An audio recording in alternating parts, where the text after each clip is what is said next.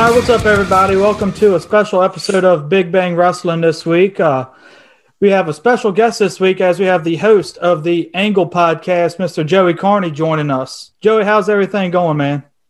What's going on, guys? Thanks for having me. It's No problem. We're honored to have you on as a special guest this week. Uh, you just had a big interview on you, your show this week.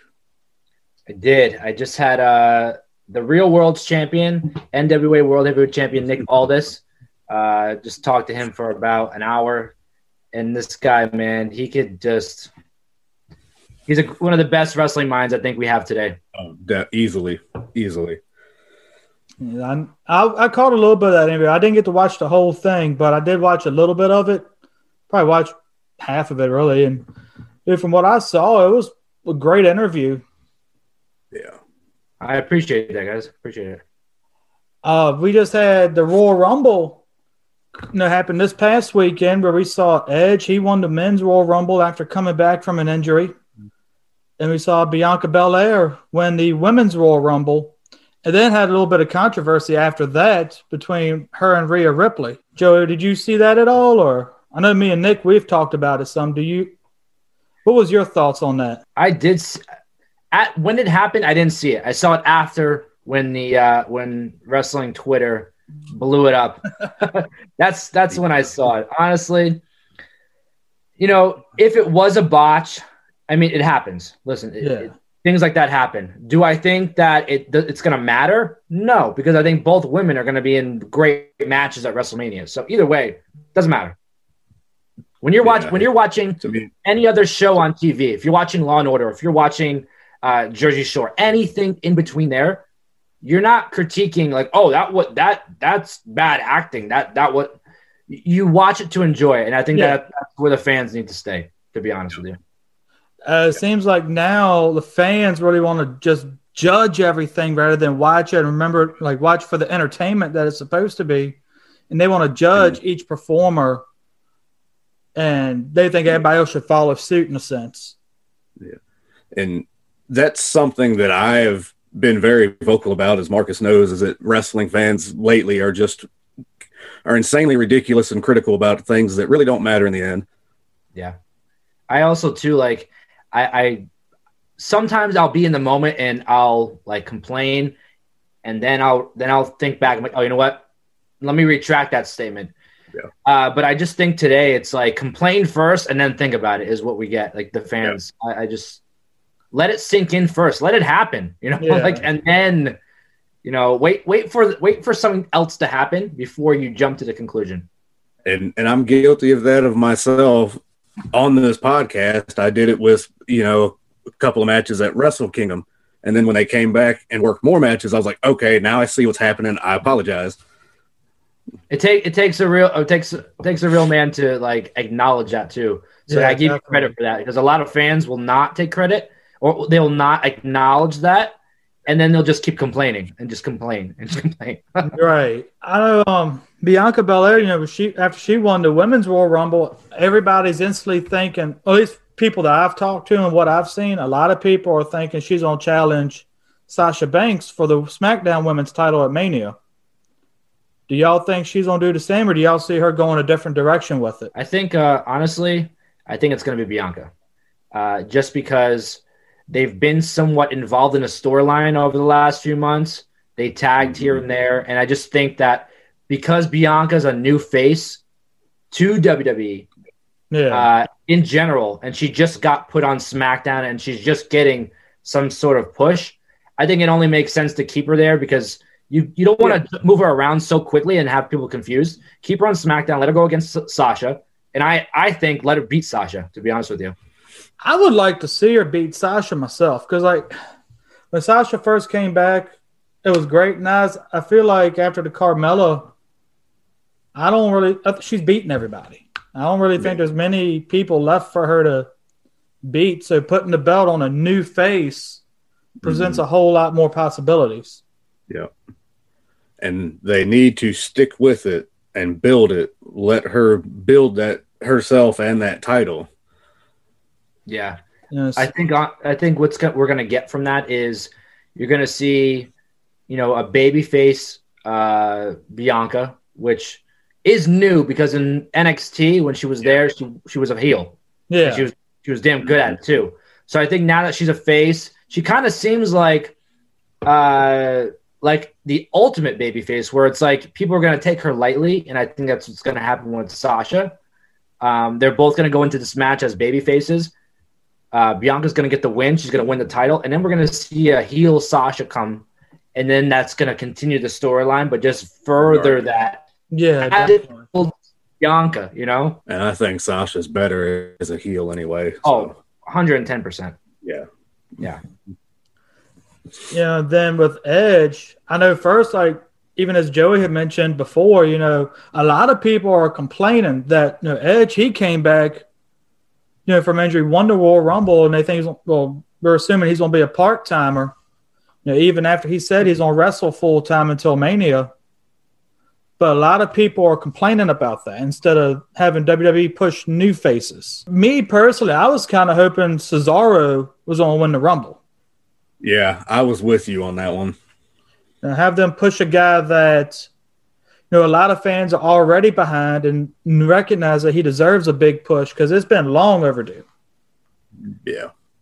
I think Cesaro would be a great pick. Here's why I and I and at one point I did say, you know what, I want Cesaro to win the Rumble, but then I like retracted that because I was like, whoever wins the Royal Rumble is getting a huge like a huge gift. You know, someone like Cesaro is is organic. Like his, his if you were to turn him face and put him in great matches like he's having right now with Daniel Yeah. Bryan, uh, with whoever else on SmackDown, with, with Shinsuke, turn him face and let him build that way. He's he's gonna grow organically, just like Drew McIntyre. He doesn't need a Royal Rumble win to be to be like bo- like boosted up.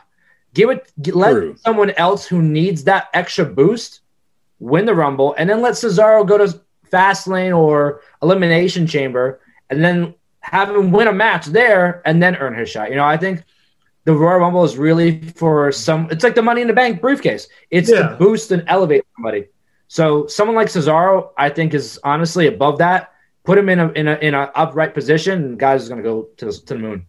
Oh, definitely. That's, that's definitely, I definitely agree with that. I think I think Cesaro Oh, is yeah. past. He's past the Royal Rumble at this point. I think it's just a matter of, you know, a yes or no in booking, and he's he's there. Because that match that he had with Bryan on SmackDown tonight was a great match. It was short. In my opinion, I thought it was a short match, that was but it was still an excellent match. And the Yeah. finish, like it, it completely surprised me. I did not see Bryan tapping out to end the match. You know, it was a great TV match. And no, I did not expect a submission. Definitely did not expect that. No. What was great about that was the authenticity of it, where you saw that huge backbreaker that he that Cesaro hit on Bryan, which like Yeah. threw him up, and just landed him on his, and you saw the pain, and you heard you know Bryan in, in Yeah. agony, grabbing his back right into the Cesaro swing. Bryan didn't know what to do, either grab his head or hold his back because he was in pain after that, and then put him in the sharpshooter was a great Yeah. uh, homage to Tyson Kidd, his former pa- tag team partner. Yeah. Uh, getting that win, it was surprising, but it made sense because of the lineup of those moves. You know, Bryan's back was Yeah. hurt from all these different things. He taps out, Mhm. looks makes Cesaro look like a million bucks. And and like then you the fifth said, one, I Dan- think, but the and, and like you said, Daniel Bryan did something that is very lost on this current generation, and that is selling. Yeah, definitely. You know, you know, because somebody got ran over last week and then got up ten seconds later. you know, a lot of people predicted Bryan to win the Royal Rumble, yet he keeps saying his family is first before pro wrestling, and he's kind of ending his full time run. So, like, why would he win the Royal Rumble? You know, it doesn't that doesn't make sense. So he what he wants to do, he wants to put over ta- uh, talent and win the Intercontinental Championship. And I think what he did tonight on SmackDown says that you know it says that best. Yeah, definitely. Well, and who and who better to put people over? Yeah. Uh, I was, ke- I kept hearing the rumors, and I was waiting and waiting to hear about Aleister Black coming back into the Rumble this past weekend, and I still have, I haven't heard anything else about it lately. I've heard nothing. I heard a few. I don't know if it was a month or so ago that they had major plans for him or something Yeah. like that. I don't know if you guys read that, but if he was in the Rumble, it would only make sense to have him win it. So if he's not going to win it, keep him out because Makes if you have plans for him, he's been gone for how many months now? If you have him in there and he gets thrown out, what's the point? I said bring him back like on a SmackDown and like interrupt a segment. Then that's like a big return. You know, having him return at the Rumble and then lose. It ain't gonna serve no purpose. Yeah. Know, but they said um the last I heard is that he's supposed to make this big dramatic appearance on a episode of SmackDown coming up soon. I hope so. You know, then like some other like Keith Lee, he was also rumored to win. He I don't think he was even in the match, was he? I don't think he was. I was I was at work, so I didn't get to watch it. But I was reading through the list of everybody who was in it, and he wasn't even in the match. Mm-mm. He wasn't in the match. Uh, what happened was uh, out of the ring in real life, he's in a relationship with Mia Yim, Mm-hmm. aka Reckoning on uh, from Retribution. Right. Uh, he tested positive for COVID. So I don't know if he tested positive or because nothing has been announced. She announced that she tested positive, but maybe he's just either quarantining himself or he tested positive.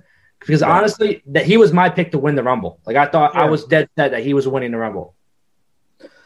And see, I didn't hear that that about Keith Lee or uh, Mia Yim. Yeah, I, had didn't hear no that, idea. so that's definitely news to me. Yeah, she she actually put a she put a post about it um, on Twitter. I think the the more the day of the Rumble that she you know she tested she previously had tested negative, but now she tested positive. So it, that has to be the reason why Keith Lee wasn't involved. Right. Has to be then, yeah, definitely. Then Seth Rollins, they brought him back for the Rumble, and I thought he was gonna be on SmackDown tonight, and didn't see him on there. I actually right right when I was uh, before I signed on to, to do your show, Right. I I tweeted about Seth Rollins because when you think about superstars who are coming back, like everyone's like, oh, he's gonna be the Messiah when he comes back, all this stuff, the heel. You know, think about I don't know if you guys remember back in the day when when they were bringing back Brodus Clay, and they were and they were all these vignettes were like he's this big bad, you know, tough Yeah. guy. Then he comes back dancing completely different from what they marketed him as coming back. You know, Say, look at Liv Morgan. Look at all these Yeah. Lana. Look at all these superstars who they Yeah. they they like predict or, or marketed as oh they're coming back as this, and then when they come back they surprise you. Like uh, Emma. Remember when they have Emmalina, Yeah, yeah. Emmalina. whatever that was Like they did the big net. She came on the stage. Next thing you know, she got released. I don't think she had a match, did she? No, you see, I don't think Seth's gonna get released after he comes back. No.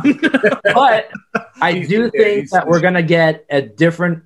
We're gonna get the Messiah, but we're gonna get a face version where like now he's a dad. Like now he's got a purpose and a true calling.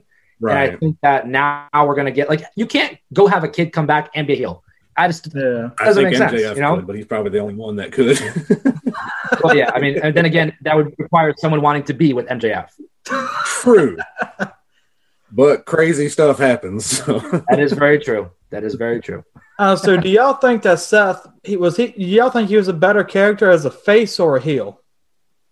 I, I like him as a heel. He's the perfect, the chicken shit heel. You know, he, he he plays the whole, you know, the whole, you know, he, he acts like he's going to fight, but then he doesn't want to fight, but then he comes back and he wins. Yeah. You know, I felt that was him at his best because the promos he was doing, the matches he was having, he was really having good matches during that time. It's kind of hard to like differentiate a heel and a face nowadays in wrestling. yeah, because there's so especially in like, WWE. Yeah, and like when you think back to Seth being a face, like was he a face or was he just his authentic self? Like right. there was things he did where he was booed. You know, that's what led to his heel turn. Is him being himself and pe- fans being like, "This is you know BS. We want something different." yeah. Uh, Can he be what? What? What do I like him better as? Honestly, I like him as a heel. He's more entertaining that way. Um, but if you turn the Messiah face, I mean, that could also be very entertaining. yeah. Yeah. It definitely could. You know, so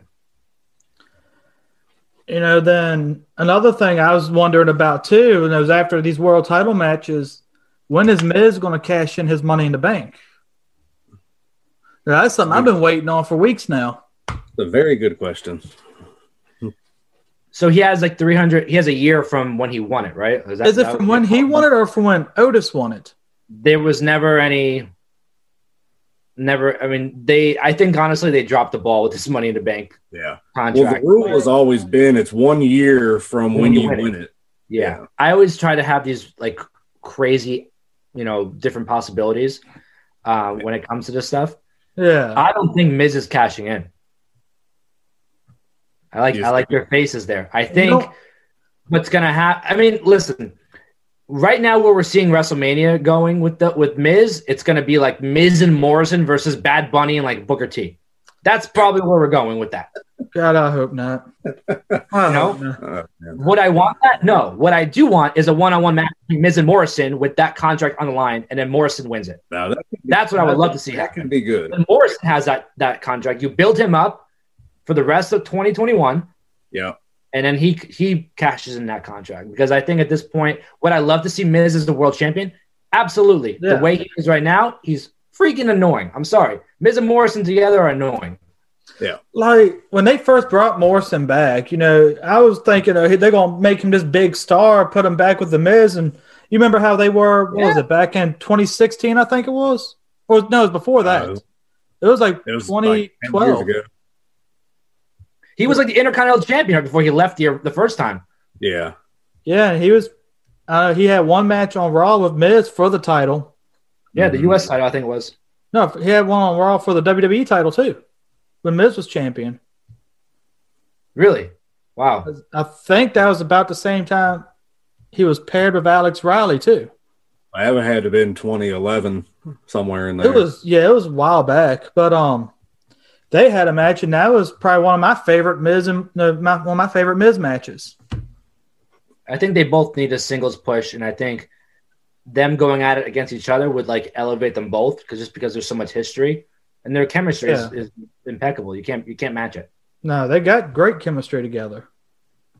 And now that I don't, and on Impact, Taya Valkyrie, who is actually married to John Morrison, yeah, um, she's been written off. So I don't know if if anything broke about her leaving the company. I think she is leaving the company. I think, I think she, she, signed on to finish her like one more match with Deonna mm-hmm. To put her over. You know, if she shows up in WWE and she's with Morrison, I think there's a chance that he can. He's going to be in a very, very significant sh- spot, uh, either with you know in the middle of the card or main event. If they're mm-hmm. if they pair them together. Yeah, I'd at least like to see um competing for the seriously competing for the intercontinental title. Yeah, and he can do it. He can do it. Yeah, another question I've had, you going back to Edge. You know, he's appeared on Raw. He went on NXT, confronted Finn Balor and Pete Dunne, and then he went on SmackDown and like had that little thing with Roman Reigns. Yeah. And then Ke- turns around gets done by Kevin Owens. But who do y'all feel like he's gonna end up challenging for the belt? Probably Drew. I just uh, Bo- Drew and Book uh, Booker Roman. We are just talking about Booker T. Both Drew and Roman. Please don't put Booker T in the main event of WrestleMania. God, yeah, we had that one time already. Edge and Booker would be a good match. Uh, we had so you know, oh, it would 100. percent You know, 2004. but you know, both Drew and Roman are both big guys. You know, I just, yeah, I don't. Uh, they can probably have a good match, you know, with Edge, but I don't think that would be as good as say a match with him and you know somebody smaller being you know, Finn Balor or Pete Dunne.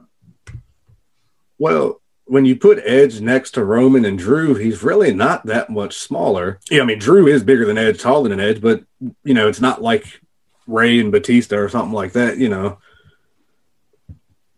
I think what people are looking at now is that they're thinking about Edge being like brittle or something, where like he was injured, right. he's older, and he's like fragile. And I don't think that's the case, to be honest with you. I think he can go. Yeah. And uh, honestly, I want to see him after what we saw tonight from Roman.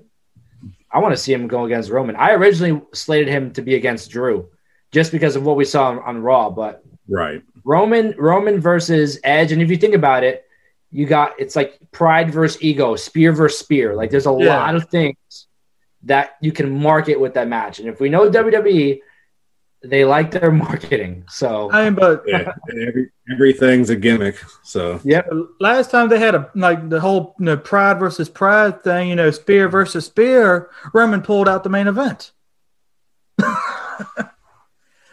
you know, that's yeah, that's true.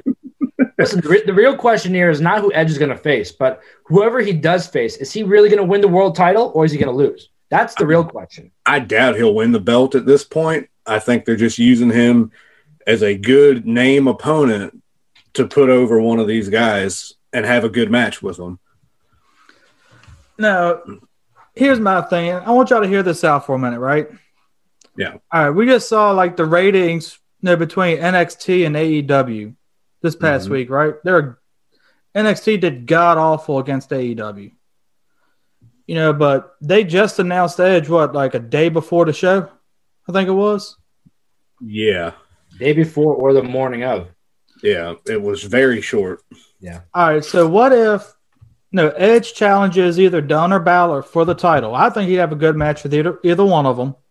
Make him the champion of no, the NXT champion. He'll raise the title up to where more people are looking at it because it's it's Edge, you know. And then also, you know, if somebody happens to beat him for the NXT title, look at how much a star they just made that other person. I could see it. And that'd be I doubt really- they'll do it. I doubt they'll do it, but I can see it. Well, my my only thing with that is is that NXT has always been presented as um, the developmental. I don't want to say underneath because that's an insult, and I feel NXT has consistently been a better wrestling product. Um, but with a title like that, a guy like Edge, I think that kind of defeats the purpose of him winning a title like that. I agree. He's a WWE Hall of Famer. Why why would he be the champion of a of you know their next generation, Right. whatever you want to label NXT as third brand it's supposed to be, but they don't label it that way anymore. Yeah, see, that's how it's supposed to be, and a lot of times that's how they try to market it. Then other times they'll switch it back to developmental. Right. They go back and forth on it all the time. Yeah, Like And if it's that's- the third brand, why wasn't it on Survivor Series this year? Why wasn't it more predominant at WrestleMania? Why wasn't it Yeah. more predominant at the Royal Rumble? It's not the third brand. That was that was for that Survivor Yeah, Series. it's because they had no people, and that was their last thing that they could put together. Yep. I mean, if they really do want to treat it as a third brand and have any chance of really competing, um, and in my opinion, any chance of competing with AEW for ratings, because it doesn't look like they're going to move from Wednesday nights. You know, that's going to be out No. the window there. But I feel like that'd be the best chance they have. you know, if they'd put Edge as a as a world champion. here's the thing though too. Everyone's always ta- and, I, and I this is actually the first time i'm going to bring this up because no one ever no and i don't think anybody ever talks about it. Everyone's always discussing like the ratings war Yeah, between it's- aew and nxt it- aew is its own entity. It's its own show. So if they do horrible ratings like that's their only show. Yep. wwe does not thrive off of nxt having better ratings than aew wwe thrives off ratings from raw and smackdown. That's that's where let, let's be honest that that's where they get that's why WWE is what it is is because of Raw and SmackDown. hmm You know, so if NXT loses every week in the ratings to AEW, I don't think it's gonna it's gonna tarnish them. And another thing is, and it's it's funny we brought up the developmental thing because whenever the conversation of those ratings comes up, the thing you always hear is, well, okay, well, it's just the developmental brand against the whole brand of another company. Yeah. And they got Sting and they got all these people and Right. They well, they got half of the WWE Hall of Fame over there. It seems like. yeah. yeah. And they still somewhat compete with AEW. They lose, you know, Yeah. but sometimes they're, they're it's very like it's hand in hand. It's Right, closer than what you would think if you would have Yeah. put on paper AEW and developmental program. if, if you Yeah. really look at the numbers consistently, the only difference is like 150,000. Yeah. And Consistent. Yeah, and that's very consistent. It's rare that it's not like that. I think this past week was like the biggest split I've seen between the two. But AEW also had like a a beach break pay per view Yeah. thing. So yeah, like they, they did like a Clash of the Champions style, like WCW used to do. yeah, and they had Jon Moxley and Kenny Omega. That you know that main event that that obviously Mm-hmm. like that was going to be Young Bucks and you know it was just Yeah, that main event is what sold that that show. Oh yeah, Yeah. definitely. and then Festus and Little Festus, and Who said that again? That was um, wasn't that Tama? No, oh, yeah, Tama, Tama That's called him. Festus, Little Festus. yeah, because I I saw that and I just started I freaking busted out laughing when I saw that one. I I couldn't hold it back. I died. Yeah, Festus, Festus, and Little Festus. yeah. Yeah, what did he say? He said Kenny Oshmega, the middle-aged Bucks, and Festus and Little Festus. So while we're talking about like the Young Bucks and Omega and all that, right? yeah, I'm gonna kind of skip around for a minute. But Mhm. you know, after the main event on AEW, now we saw Kenta come on and attack Moxley, hit him with a GTS. Uh, pretty much like I guess that's signaling a partnership of sorts between AEW and New Japan, well, or are they To just me- doing it a one-off for this match? to me right now it just looks like it's for this match only um moxley has had this belt now for a year uh and he's actually already been stripped of it once for Yeah. inactivity yeah. um and i'm actually surprised he wasn't stripped again which kind of also tells me there might be something more to this because he actually should have been stripped months ago Yeah, um, but right, cause like I said, right now to me it looks like it's just for this match, and I hope it's only for this match. But that's just my personal thought on it. Uh, this I think was in is a long time in the making. You go back to Omega being in New Japan, Jericho being in New Japan, JR being in New Japan, Don Callis being in New Japan, how they're all tied together here. The Machine Gun, Karl Anderson, and you know Doc Gallows. Yeah. I mean everybody. A lot of the people who we see today are from uh, who are at some point were in New Japan, and you know Jon Moxley is having a match with Kenta Mm-hmm. in a few weeks. And they had a face to face, I think last week or so at the taping for New Japan. Yeah, And- it was last Friday. that news broke, it was like the internet broke. So like from there, I kind of predicted something was going to happen with Kenta. Mhm. Um, but I don't, I don't think Kenta's the topic of discussion here because we, we that was kind of predictable. Where like you have Yeah. Kenta coming in, you have the Impact World Heavyweight Champion, you have the AEW World Heavyweight Champion. Well, how do you? Where's the fourth member? And that's I think is uh, the NWA World Heavyweight Champion. I think. I read something earlier today. Come to think of it, where it's talking about Nick Aldis possibly working with AEW. Was it from my interview? Because he No, talked about it there too. Oh, did Yeah, I and it's funny. I got tagged in. I got tagged in something for my interview today from Fightful, and it was about that. So I thought that's I thought that's what you were talking about because I didn't I didn't see anything before, and then I just get tagged in today. Like I'm trying to remember what site it was on. Is it was it SC Scoops? I think. And they pretty much asked um Aldis like would he be defending the NWA title or be making any appearance appearances for AEW? And he said he has no interest in it, from what I saw. Because what apparently he told me.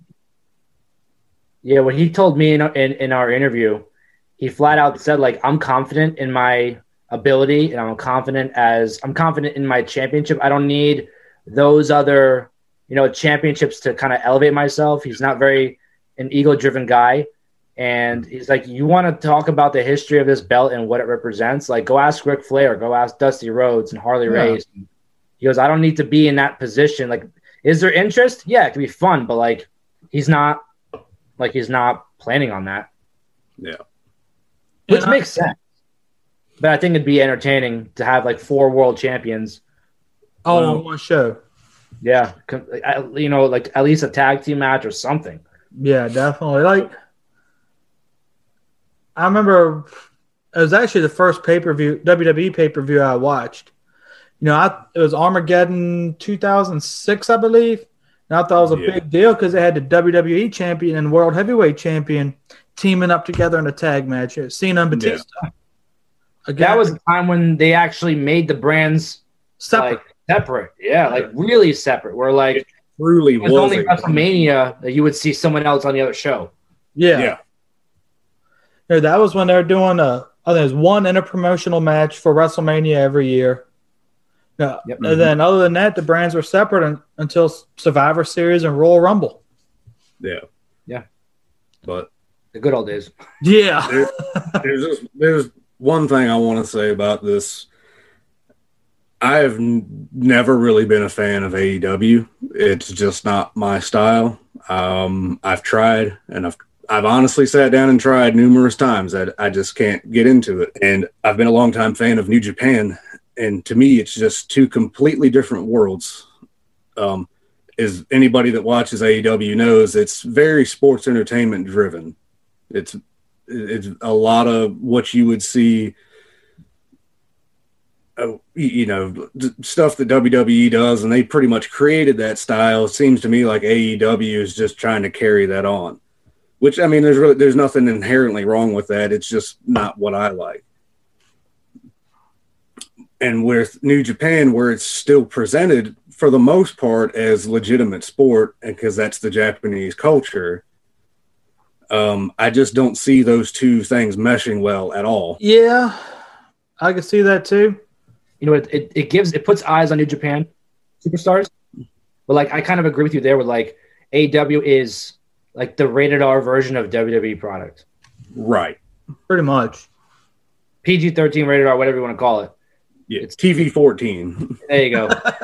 And And a lot of fans, you know, a lot of fans are not going to like to hear that because it, you know, it's like you're either Democrat or Republican. You're like WWE or AEW. It's like you have to Yeah. pick, and it's like no, you don't. Yeah. Whoever said it, whoever said that, whoever, whoever, whoever created the term part timer. You know, like there's a lot of things in pro wrestling that a lot of people just you hear it once and it just carries over, and now everybody thinks that's a thing. Like, Yeah. Somebody I said it never in the chat room and it sticks. yeah, I never heard uh, anybody call or anybody anybody's contract say part timer or you know you have to like AEW or WWE. Yeah. None of that nonsense. Yeah. So, I know when I talked to you the other day, Joey, you said you had heard some things about this deal between you know, WWE and Peacock, where they sold the network and the streaming services to them. So, what was it that you had heard about that? Since you've heard more than I'm sure I have. I was actually on yesterday WWE's uh, earnings call, uh, their quarterly call, and they missed their goal by forty seven percent this Jeez. quarter. Damn. Um, and uh, I felt it today as a WWE shareholder. I can tell you that God, it How much- dropped how much did they go down? It, they went from 57 to 49 Ooh. Yeah, that's a good. from yesterday. Yeah. yesterday to today. Yeah, that hurts. Um, yeah. So, and you know what's really funny? They had Stephanie McMahon on there, and they had a lot of other executives on the call. And it's funny to hear people, especially Stephanie McMahon, like acknowledge their loss, but in a way of where it sounds like they won. If that makes sense. That's that sounds like a typical Vince McMahon thing like right we there. missed nearly six we, we're down six million ticket sales but subscribers are 20 million people. I was like you failed. You- like what?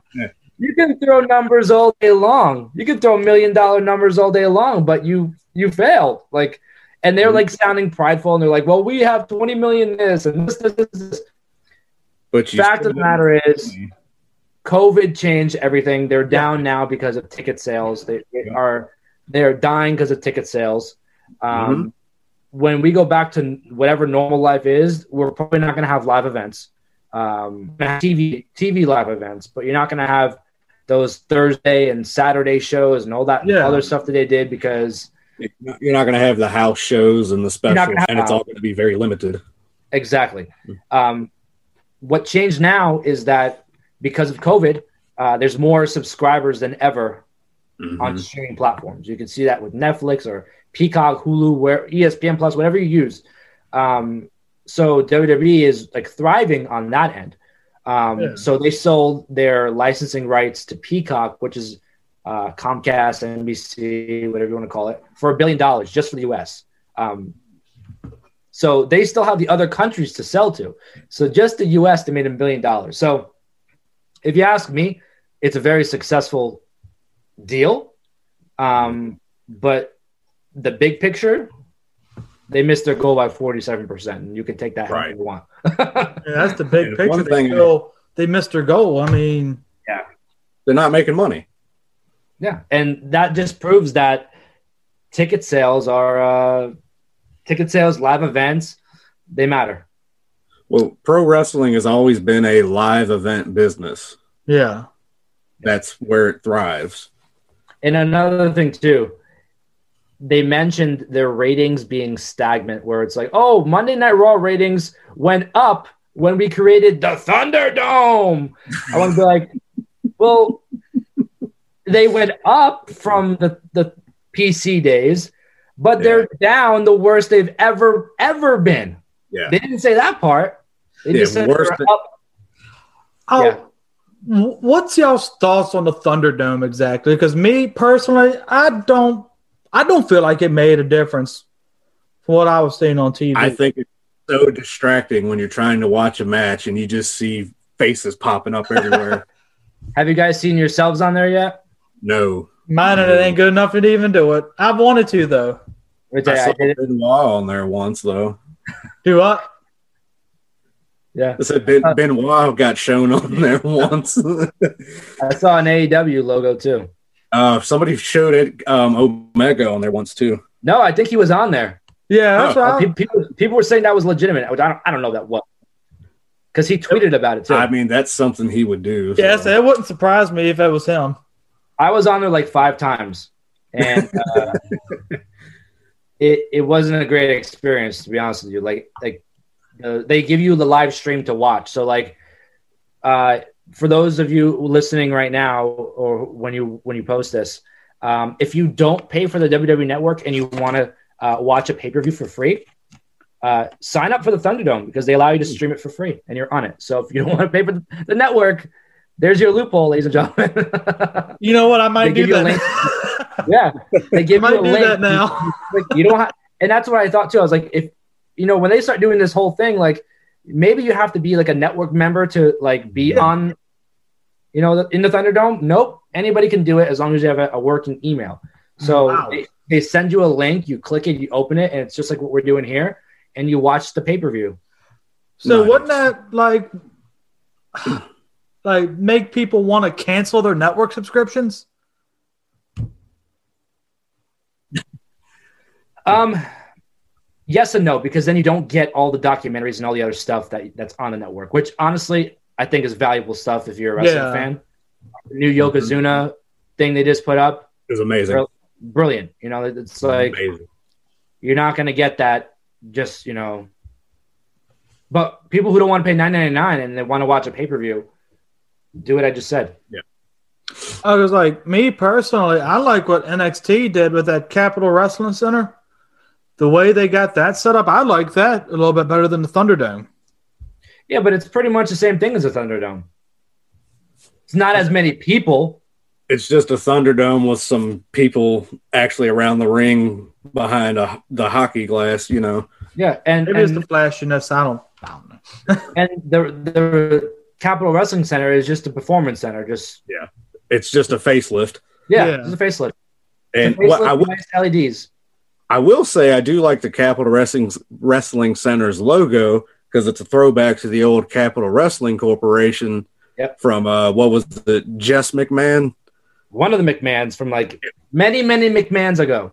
I believe it was Jess McMahon and Toots Mondt. I believe that's who it was. That's a that's a nice fact. I I know I it was know that a McMahon.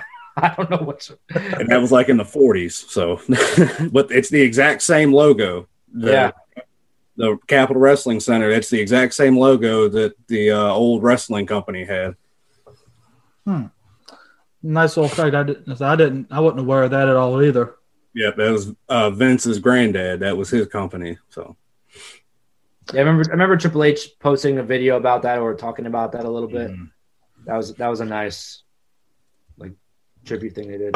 yeah, And then um, I know it's been mentioned a couple times on several different occasions with Cesaro. You know, they've been talking about, you know, reporting that his contract is ending after WrestleMania. But then I just saw today where he either signed one or verbally agreed to a new contract. Uh, have y'all seen any details about that, or has anything about that come up? Or I saw details on it, like I not details, but I saw like, oh, he signed.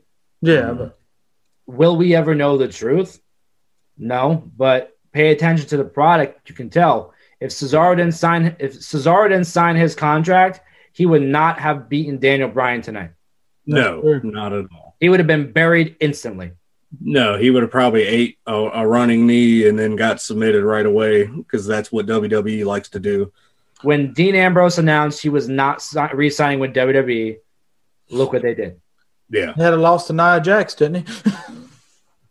He lost to EC3. He wasn't even on WrestleMania. Like they just they just like sit they benched him until his contract was over. yeah, or That's why he lose to that, everybody. Had that one match with the So. Cesaro and- didn't sign, yeah. If Cesaro didn't sign, you wouldn't have seen Cesaro. You probably wouldn't even have seen him on SmackDown. yeah, let alone submit Daniel Bryan. Exactly. So it looks like he did, if you ask me. Yeah, yeah, Uh, hopefully, though, like after, you know, with him signing a new contract, supposedly, you know, from like y'all said, the looks of it, hopefully they're going to do a little bit more with him than what they have been. Yeah. And I noticed they showed a little spot where Shinsuke was watching the match from backstage too. Mm-hmm. So, like, what is? I know him and Shinsuke were tag partners at one time, but I don't really think there was any involvement between them two further than that. They had a match on SmackDown, I think it was last week or the week before, where they were on opposing sides. Yeah, yeah, Shinsuke yeah, yeah. Now, now is a face. I think it was the, the week before the Royal Rumble, the Friday before the Royal Rumble. Shinsuke was on the face side, Cesaro was on the heel side. That's right. that, Yeah, was, that was the last, the last of that. But I would love to see them with a one-on-one match, like a, give them a feud together. yeah. they could have they could do something really well. I think. No, they really killed Shinsuke's whole push after that AJ feud, and now they're just starting to rebuild them. And that was how long ago? Like two, three years ago. A long time ago. Years ago. Yeah. Well, see, the thing, the thing with Shinsuke is he's best as just a killer. You know, he just needs to be the hard hitting, you know, king of strong style, which is what he, that's what he made his name as. Yeah, Yeah. Is just the tough, no nonsense. I'm here to fight, and that's it. And they've totally stripped that of him. Hence why it's not working. yeah. Yeah.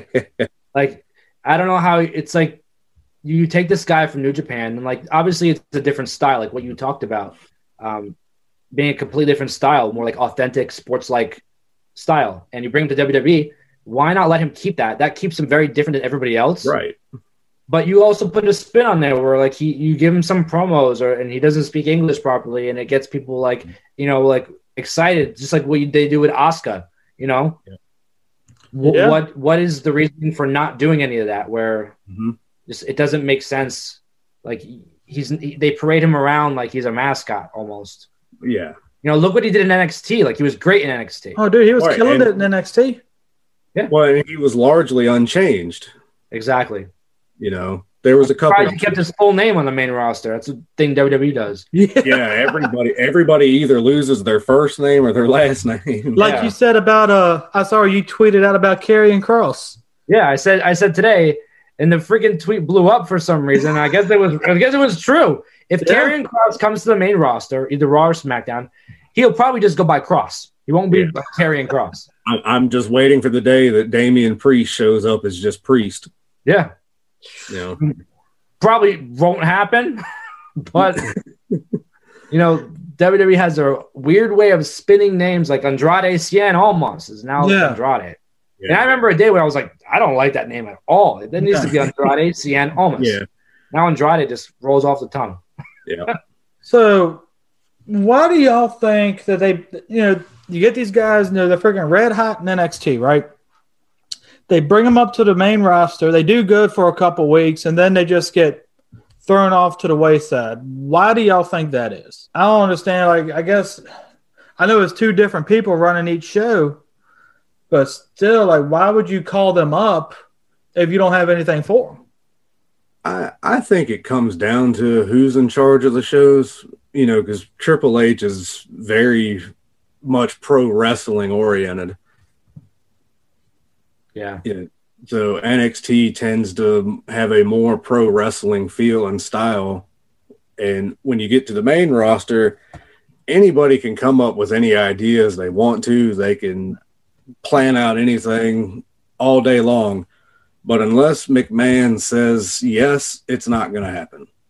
I think the best way to describe it, and to like anybody who's listening who who doesn't understand the whole concept with Vince being in charge there and mm-hmm. Triple H being in charge there, the best way to put it, and this is why I tell people all the time, it's pretend that your dad is the boss and that he brings you into the company to groom you to take his place one day.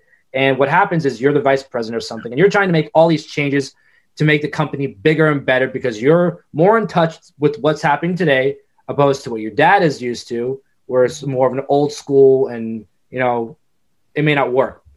Right. And you're trying to get your dad to understand that the new way of the world is how things work. And your dad's like, no, no, no, like, you know, big bad, you know, big juiced up, sweaty back- guys, Back six in my foot day, four, seven feet tall, you know, uh, red and yellow, brother, Yeah. or this is the way yeah, of the back in land. my day, and uh, it's not the way it is anymore. You know, you can have Daniel Bryan as the world heavyweight champion. You can have Rey you know, Mysterio. Rey Mysterio as you know anything you want. You know, It- it's just a different. AJ Styles could be a world heavyweight champion. You know, you can have Orange Cassidy as a top draw, ain't that right, Nick? anyway, Yeah. moving on. great gimmick, but come on, man. Orange Cassidy. But did you guys hear about um, the biggest release news from WWE that came out? I think yesterday. Yeah, I saw Oh. um, Steve Cutler. Oh, yeah, Steve Cutler, Forgotten Sons. Big topic right now because did you hear about how he why he was released? yeah. no, it I looks to didn't. Me, I it didn't hear seemed me details. like he was given the boot because of COVID. So apparently he's I think he's dating Deonna Yeah. Purrazzo in real life, and they got Yeah. COVID Yeah. back in January uh, at a New Year's party. Apparently with WWE talent, Hmm. uh, he got COVID, and apparently it pissed off Vince, and he released him. hmm What about Drew McIntyre testing positive, Yeah. coming back two weeks later? Well, look at the whole list of people in the WWE that tested positive, not just the wrestlers, the backstage people, all these different people. Now think about also about what Cutler went through. I mean, being a part of the Forgotten Sons in NXT, Mhm. really, honestly, no pun intended, but being forgotten. yeah, finally bringing them to SmackDown, putting them in line basically to win the tag team titles. They were gonna they were gonna be the, the tag team champions. oh and yeah, Jack Ryker opens his mouth and ruins it for everybody. You know, tweets about all this Trump stuff and la la la la, and it pissed a lot of fans off. yeah. And the Forgotten Sons were literally forgotten forever. You know, now Ryker and they, they apparently Ryker was going to get released. Like that was just not what they wanted. You know, like just whatever. Now he's on Raw with Elias, and this guy is over here trying to like you know fight for his career because somebody else messed it up for him, and he gets Mhm. released because he gets COVID. Like you know how many people in the world got COVID? Like yeah. I think they're just I, I they're just looking for an excuse to put on paper to release them. I don't know. Uh, yeah, that's kind of what that seems like. I- I, I don't want to like you know say the wrong thing here or anything, but do you think it could be because his girlfriend is uh champion for an opposing company? Yeah, That, I mean, that could petty- be part of petty- it. Petty I'm stuff from? WWE. That could be part of it. 'cause- Colin, uh, Britt Baker though, she's one of the top women in the company right now, but I know they're not going to punish Adam Cole because he's the top guy on NXT more or less. Right. But And- she's not a champion. But here's the thing: Adam Cole's in the same category as Drew McIntyre. Yeah. Adam Cole's kind of untouchable at the moment. So it's uh there's there they pick and choose there, and Mhm. uh, it's all politics. and and there's a long history in the WWE of treating, I guess, outsiders or something considered outside very, very poorly. Cutler was like the ultimate superstar because like his character being like the for, forgotten son, uh, you know, a former military, uh, you know, com- Yep. veteran. He is a, a military veteran in real life. Yeah. Yeah. He served. So like this is an authentic character where like it will get over regardless of a face or a heel. Like this Yep. could have worked so well, and they just threw it away. And like Yep. they're missing tag teams right now, so bad move know. on, on I don't know why they didn't keep uh, Cutler and you know still at least keep him with Blake and make them a run for the tag titles. I think it's only a matter of time before Blake goes. Oh yeah, he been with the Yeah, company for a minute. You know since back in, when uh, him and Murphy were in NXT. No, they Unless they put him back with Murphy. Because where's Murphy? Yeah, exactly. I didn't think about it. They ain't done nothing with Murphy lately. Nope. He got Rey Mysterio's daughter and he left. Do you blame him? I don't know. I feel like Despite like the what twenty age twenty year age gap in between there. Yeah, it's at Yeah. least he. It, it's at least that much. He's Right. nineteen. He's in his thirties. yeah, I don't know. I feel like when you know when Paul Heyman was running Raw, right? You know, you seen just so many guys come up out of nowhere, getting pushed and getting shown. You know, Cedric mm-hmm. Alexander and Apollo Crews. You know, they weren't doing anything, weren't even being shown on TV really. Paul Heyman starts running it. Now all these guys come up. You know, then they get rid of him and who is it? Bruce Pritchard. You know, he comes on and runs and has been running it since. uh, Bruce. And then they just kind of fell back off in a way, except for really just Cedric Alexander because Apollo Mhm. Crews. I feel like after this rivalry, he's gonna be back sitting on the sidelines. I hope not. I hope not. I hope I not hope- either, but I, I got a feeling that's what it's gonna be.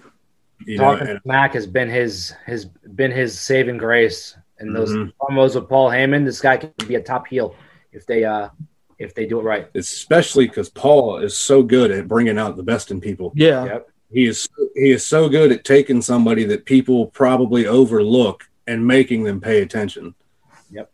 But I He know. could easily be like a Cesaro if you put if you put like imagine you put Heyman with him and Yeah. he goes after the Intercontinental Championship. Imagine like the series Yeah, you have between Big E and Apollo, like passing the title back and forth. Like doesn't matter who has it.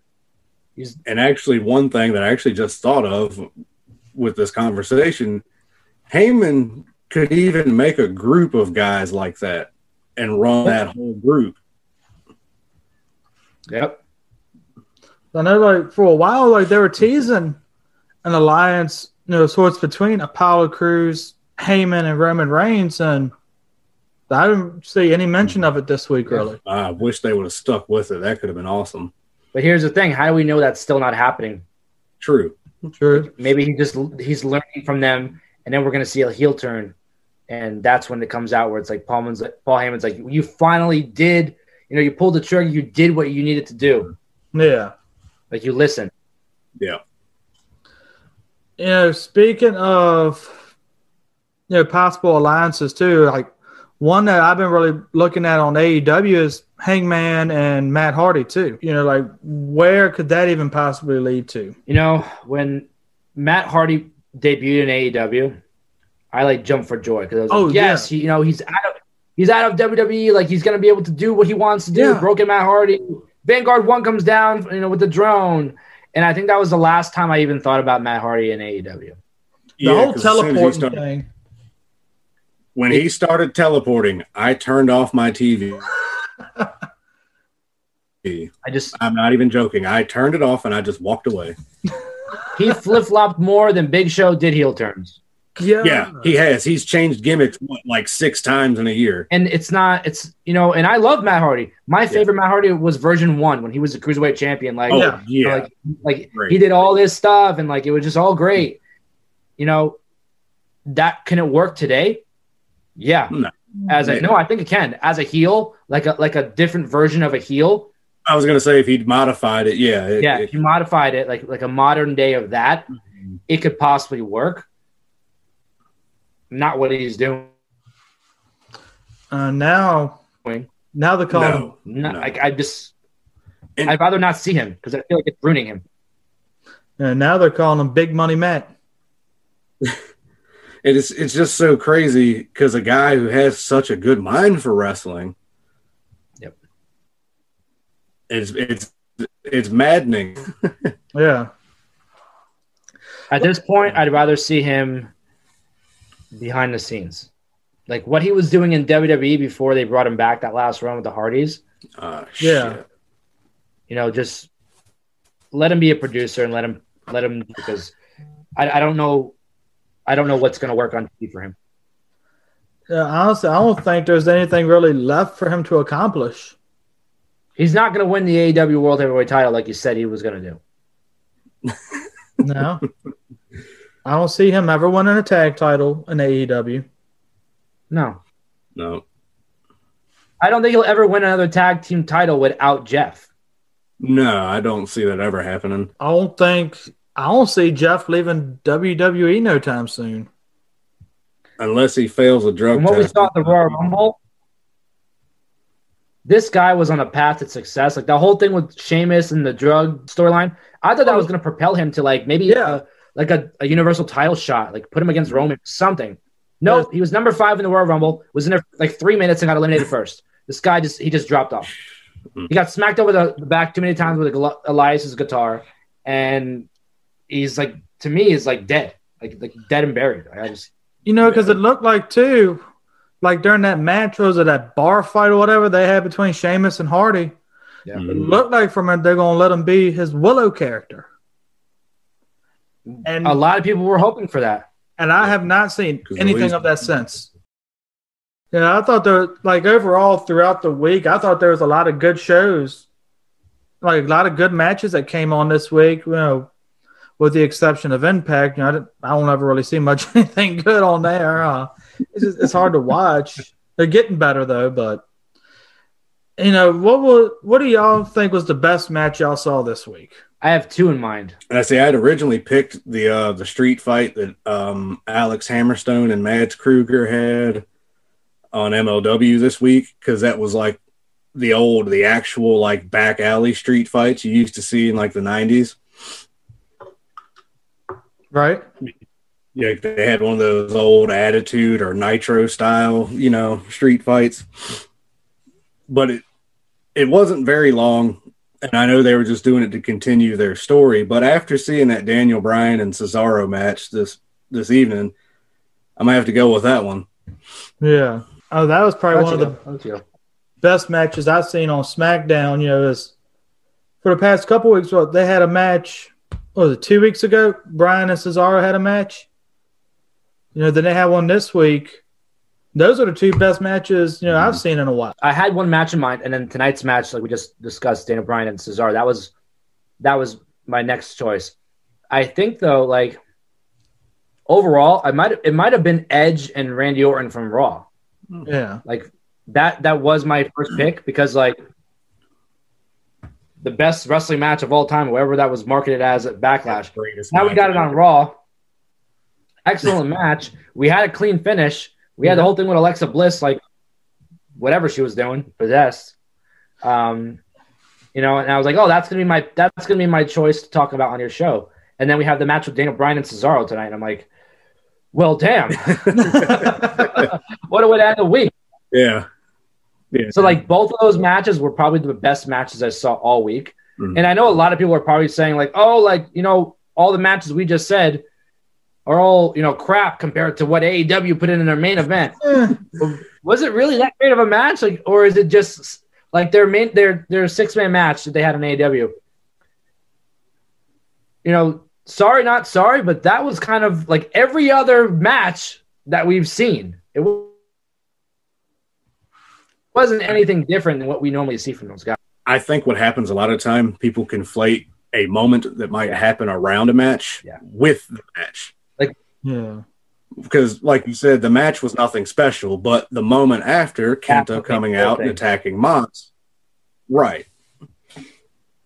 Yeah, that's what everybody was talking about after. They weren't talking about the match. They're talking about Kenta Exactly. or how damn good Rey Fenix is.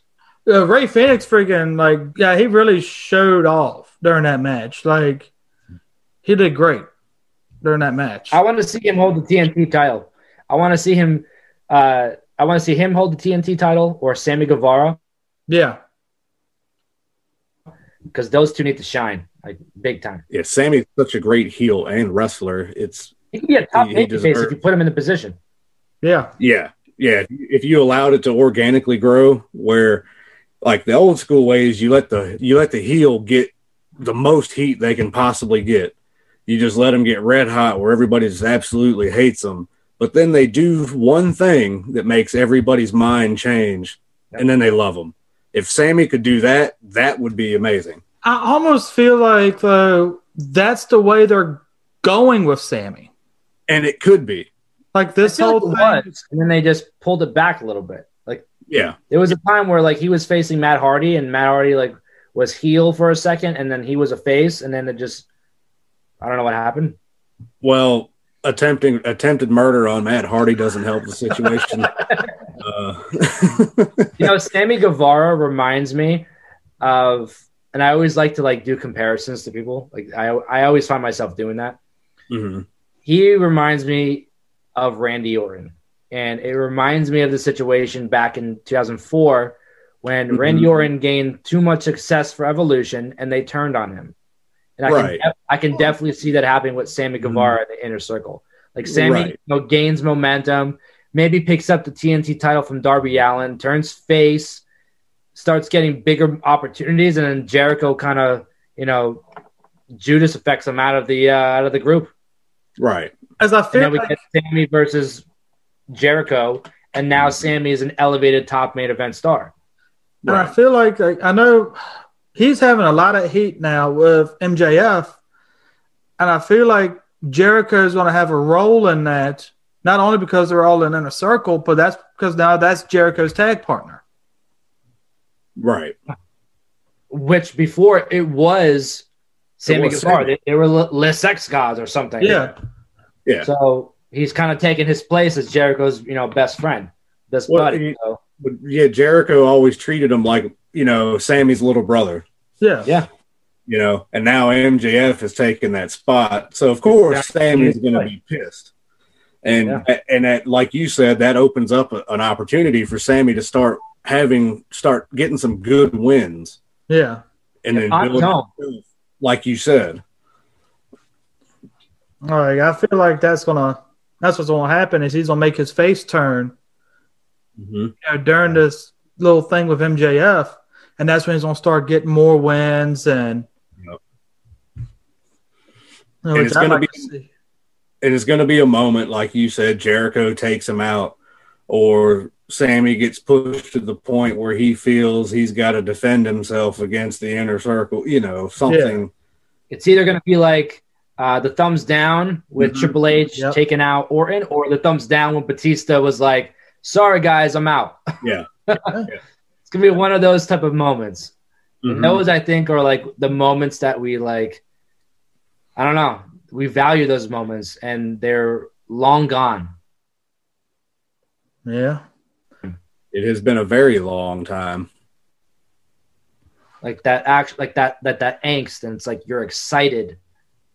hmm i think the closest thing we've gotten recently i know it's it might be a bit of a stretch but it's like evil betraying naito Yeah, that's. But then again, that was like a like a big heel moment, you know. Like right I'm talking about, and that actually that is probably the closest thing we've had to that. Yeah. Um, but like if you're talking about like I'm talking about like a like a pop moment where like Right. You're doing Like, the uh, opposite.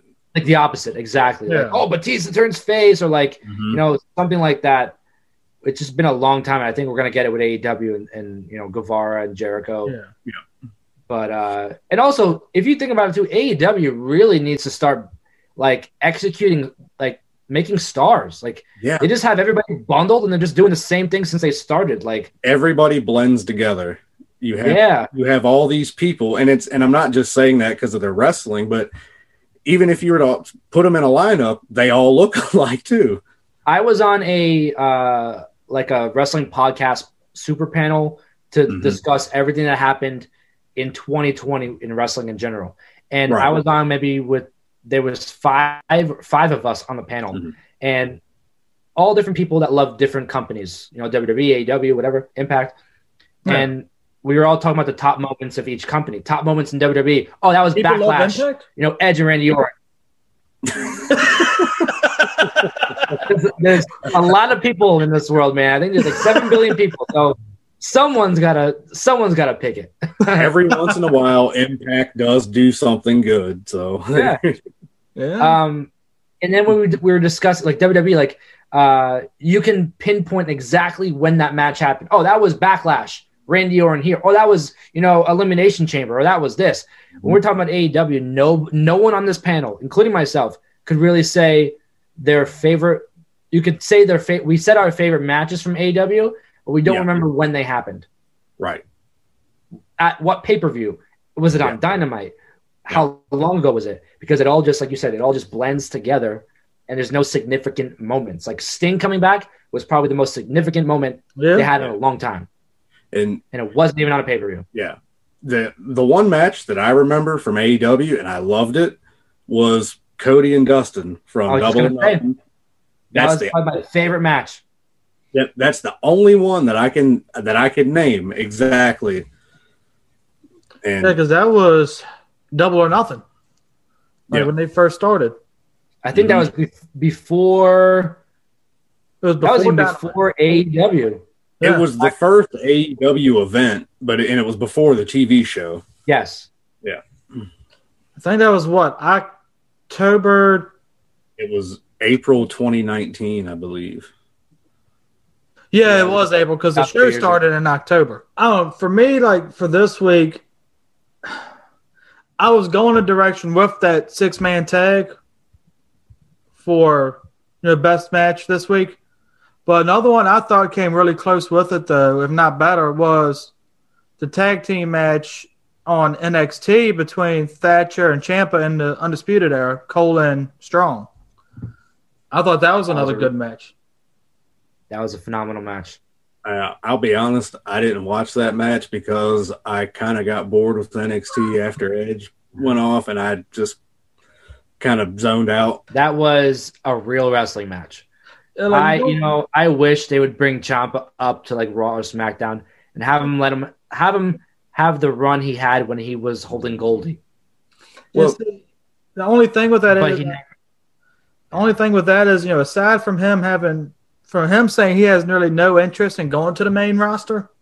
Yeah. uh, he wants to stay on NXT, but I feel like if he goes to the main roster, he's just on, he's gonna get lost in the shuffle and he'll be on 205 Live in a week, yeah, Yeah, more or less. and that's not know, that's not a knock on him. That's that's No. WWE not paying attention. Yeah, you know, Ciampa's character, you know, kind of like that sort of loose cannon, kind of psycho type guy, is perfect. yeah, It's perfect, and he he does it so well. You know, you, you look at him, you think, okay, this guy might be a little off. You know, Let me tell you. Let me ask you a question. If there was a paper, a WWE pay per view, and the, the headlining match was the WWE Championship match between Tommaso Ciampa challenging Randy Orton, you're gonna tell me that's not gonna get buys? oh, Oh no, I'm gonna watch that. That's gonna get a lot of buzz. the psychology alone in that match would be so far ahead and way beyond what anybody else does right now. It's insane. What Yeah. about a WrestleMania match between Tommaso Ciampa and Triple H? Uh, that Dude. would be great too. Yeah, This guy can do it. The problem Yeah. is WWE booking Yeah. yeah, they're not gonna let him do it. because he's Triple H's guy. He's Triple H's guy. Triple H compares. He he, he said so many times. You know, he compared uh, he compares Ciampa to himself, and he compares Gargano to Shawn Michaels. Mm-hmm. Those are their guys. Yeah. And I feel like Ciampa though, he's gonna pretty much stay like Johnny Gargano is now, Yeah. and more or less be a face of NXT. Yeah. And I feel like that's just Honestly, I would love to see Gargano on on like SmackDown with Candice LeRae and the whole thing they're doing with the way. Move it over to SmackDown. It would be it would do so well. Problem is, there's so many people. yeah. Yeah. There's so many people, and like look how great it worked out for Finn Balor. Like they moved him to NXT. Like Mhm. you can you saying it's the third brand, but then you say you moved them down or back. Like the But term, he gave that show a major boost. yeah. You know. I said for a long time before Cesaro was anywhere he is now. I said, why not put Cesaro back over there? hmm You know what he would, you know what would happen? So, so that would be he'd be the main guy. Yeah. Well, and you remember in the early years of NXT when Cesaro was already on Raw, but he came back and had that feud with Sami Zayn, and that's and that's what helped get NXT over. Yeah, hmm there's a lot of talent that could benefit from going back to NXT. Honestly, I wouldn't even mind Shinsuke going back over there. No, not at all. I look how Tyler Breeze and Fandango they benefited in a sense from going back to NXT. Mhm. Uh, well, and Tyler Breeze gets to say one thing that nobody else in WWE right now gets to say, and is that he had a pay per view match with Jushin Liger. A lot, almost everybody in WWE, you can't say it against. Yeah. So And it was a good match. I thought it could have been longer, but it was good. that was the opening match, right? I think it was for the for the. yeah, and it, I think they wrestled like I think they wrestled like nine minutes, ten minutes, and yeah, it was what was it takeover, the first takeover New York. Yeah. So And you know what's so great about NXT? Like, and we even saw it tonight. Like, you don't have to have a long match, but as long as you give a good match, yeah, all the fans want. Give them Mhm. quality. It's not about the quantity; it's about quality. And, and that's one of my issues with AEW. You turn on AEW, every match is a 15, 20 minute back and forth. We got to trade every every big move we have, you know, all that. Flips here, flips there. Everyone's flipping. Yeah, you know, somebody's doing a double, you know, double gainer over the top rope, and you know, you, Yeah. you know, you you just it, it, there's literally like just bodies flying everywhere at all times. So, if there was like one person or team, you know, a lot of people got called up to the main roster from NXT. If there was one person or team, you know, that fell off to the wayside after their call up, there was one that you could, you know, still have pushed today and see get a big push. Who would it be? EC3. First one is Juice Robinson. Oh, they dropped the ball hard on him. He was in NXT. Yeah. NXT, and he actually uh he wrestled Kevin Owens in his debut Mm-hmm. How do I not remember that? on, on NXT. My second choice would be Chad Gable. Yeah. Yeah. The guy, the guy, money. The guy's money. He is, and, and I've and I've I've been on quote. I've quote. I've been on quote saying this plenty of times. He is Daniel Bryan, Chris Benoit, and Kurt Angle all mixed into one. The guy can be just like those guys. They don't. You know who Chad Gable reminds me of that he could kind of be this generation's version of is kind of like a Chris Candido. Yeah, that's another. Yeah, You know, a guy that can wrestle his ass off and face anybody and make anybody look great doesn't necessarily have to win every match because everybody's Yep. still going to love him. You're Yeah. gonna tell me right now if, if you didn't if you turn Chad Gable heel, right, and you put him in a program with with Rey Mysterio for the Mhm. Intercontinental Championship, you're not gonna get Kurt Angle, Eddie Guerrero vibes. You're not gonna think that's a Oh. big match. Easily. Easily Yeah. get that. Chad Gable can do it. The problem is, is that his promo skills aren't that great, and that's why he's not there. Same thing with Cesaro. It's it's it's the whole it's the full presentation, and you know Mhm. I, I, we're in a gener- we're in an era now of wrestling where you don't need to have the best promo skills. Because there's social media and you can go Yeah. tweet your ass off all day long get yourself over. Like, Yeah. look at Brock Lesnar. He doesn't tweet and he doesn't have any promo skills, but he still gets over. Well, I mean, Well, Brock Brock- Lesnar, Brock Lesnar, the guy is. Uh, Brock Lesnar is a unique is a, is an anomaly in that because Brock Lesnar is a legit badass. We all know that in real Yeah. life he could wreck anybody he wanted to at any time. Yes. So people will pay money to watch someone like that. he, he's the box office attraction. He is. Mm-hmm. Uh, he's the John Cena, The Rock, The Undertaker. Like, have You know, y'all have he- any, he of y'all, did some- any of y'all ever seen Brock Lesnar live? Yes. I unfortunately no, I have not in person. But All right, I where have- did you see him at? I was.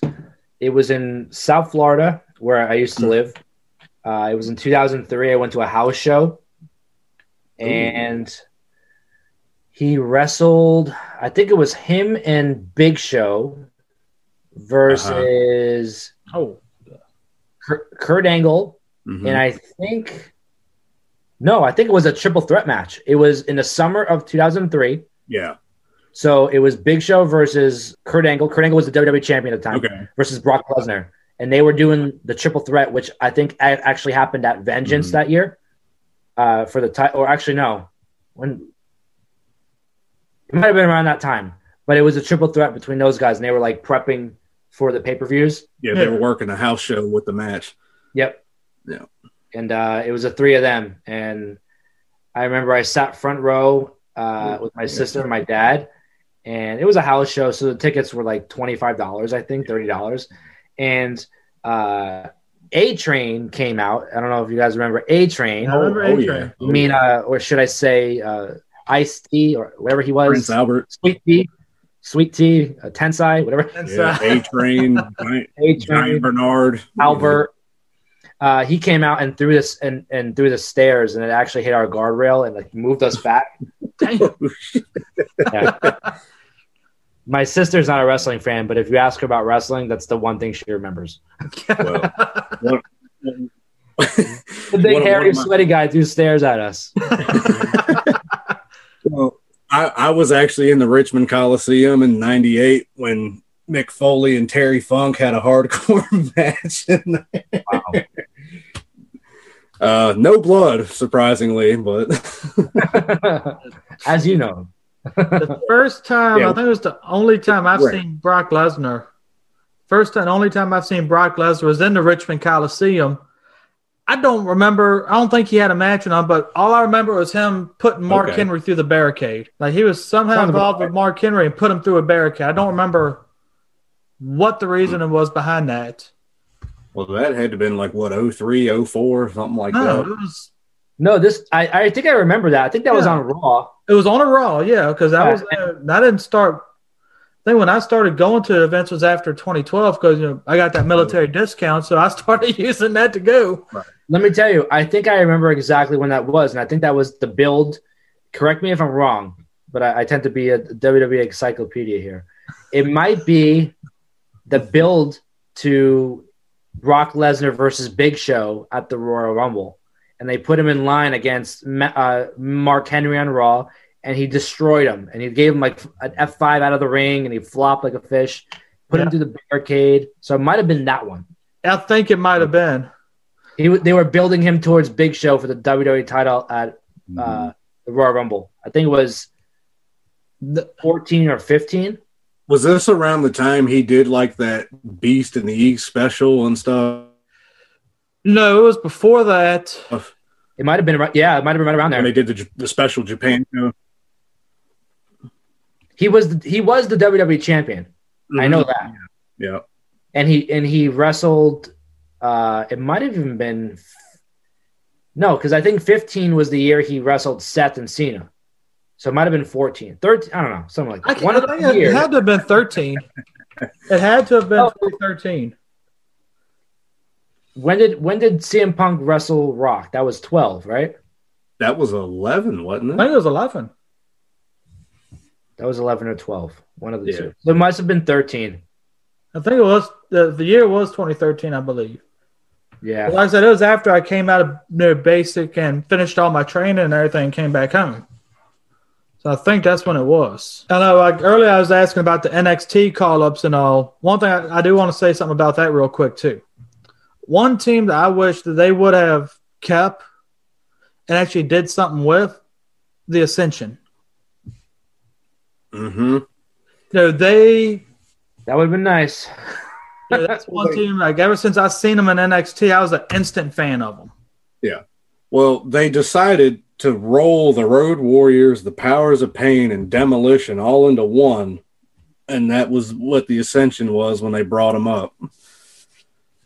Was there a more dominant NXT champion like in history? Uh, Weren't they champions for over a year? yeah, then they were like undefeated. Yeah.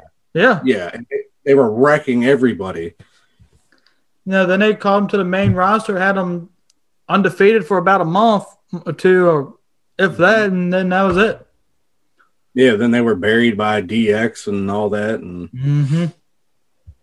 The problem, the problem with their characters, uh, it wasn't their characters. They were great characters. The problem is pro wrestling just was so modern at the time, and Mhm. with the internet and everything, it's kind of like how do you get a how do you get a guy how do you get a team with face paint and they pretend they're from some other place over and make people think it's real.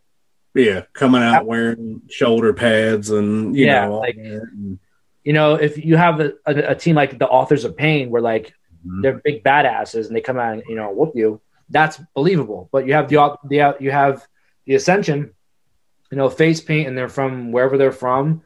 It's like what would they bill them as? They're from the wasteland or something? Yeah. like- yeah. like they were from like a different place and all this stuff, Yeah. and they were They're supposed to be otherworldly.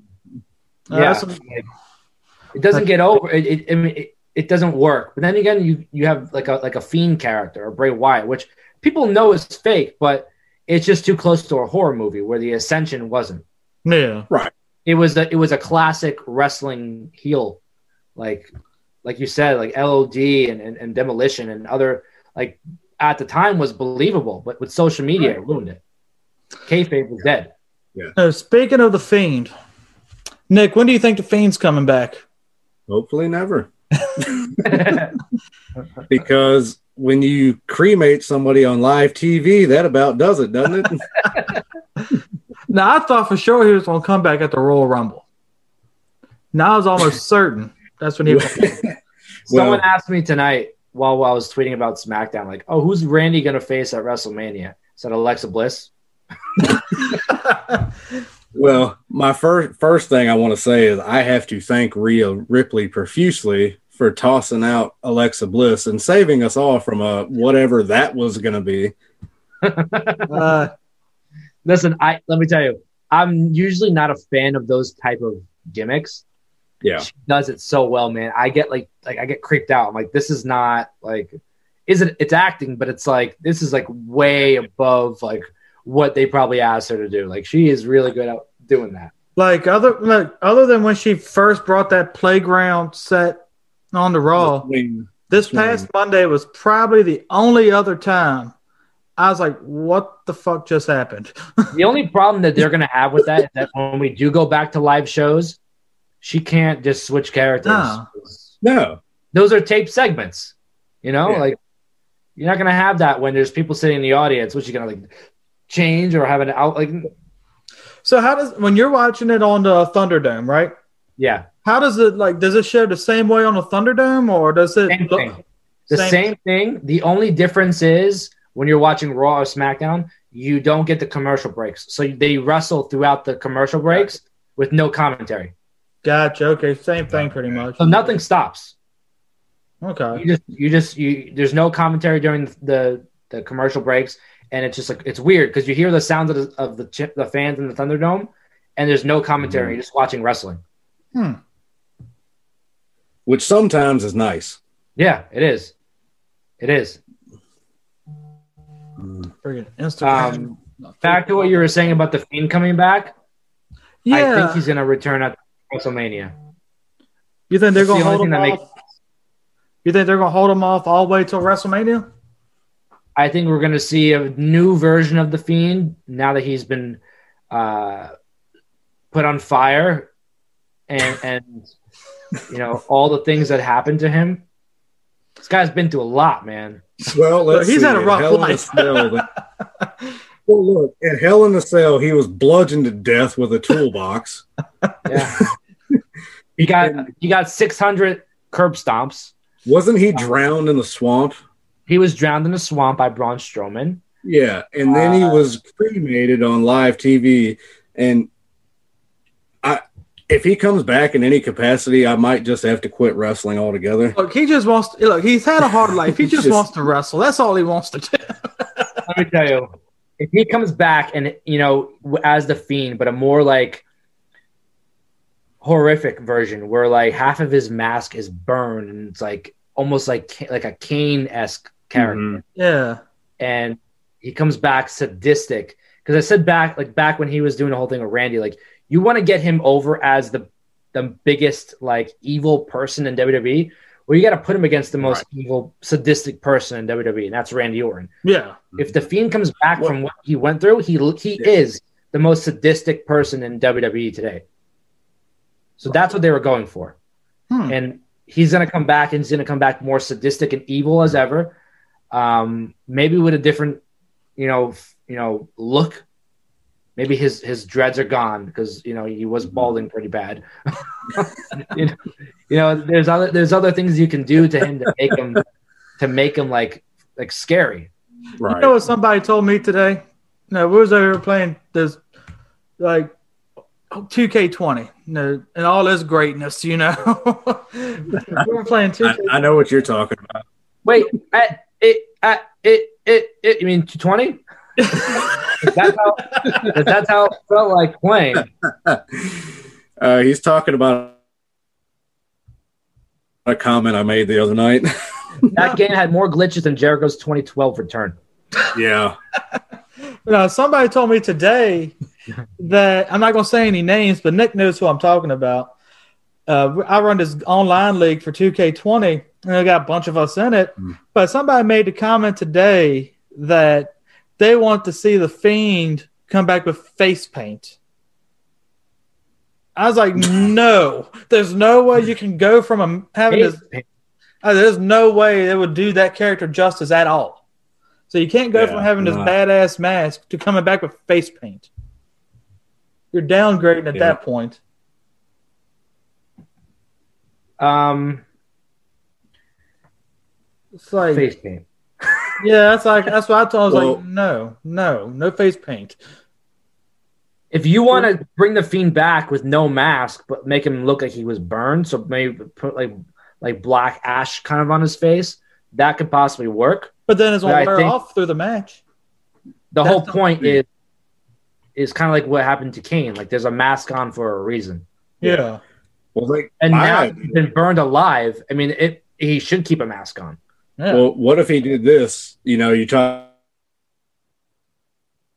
talking about making him look more evil, like sadistic, and what if you know they could bring him back this way? They could have him like bandaged up, or have some form of his mask, and maybe parts that are gone of the mask. You see bandages, or you see some, you know, something to indicate that he's he's damaged from what happened.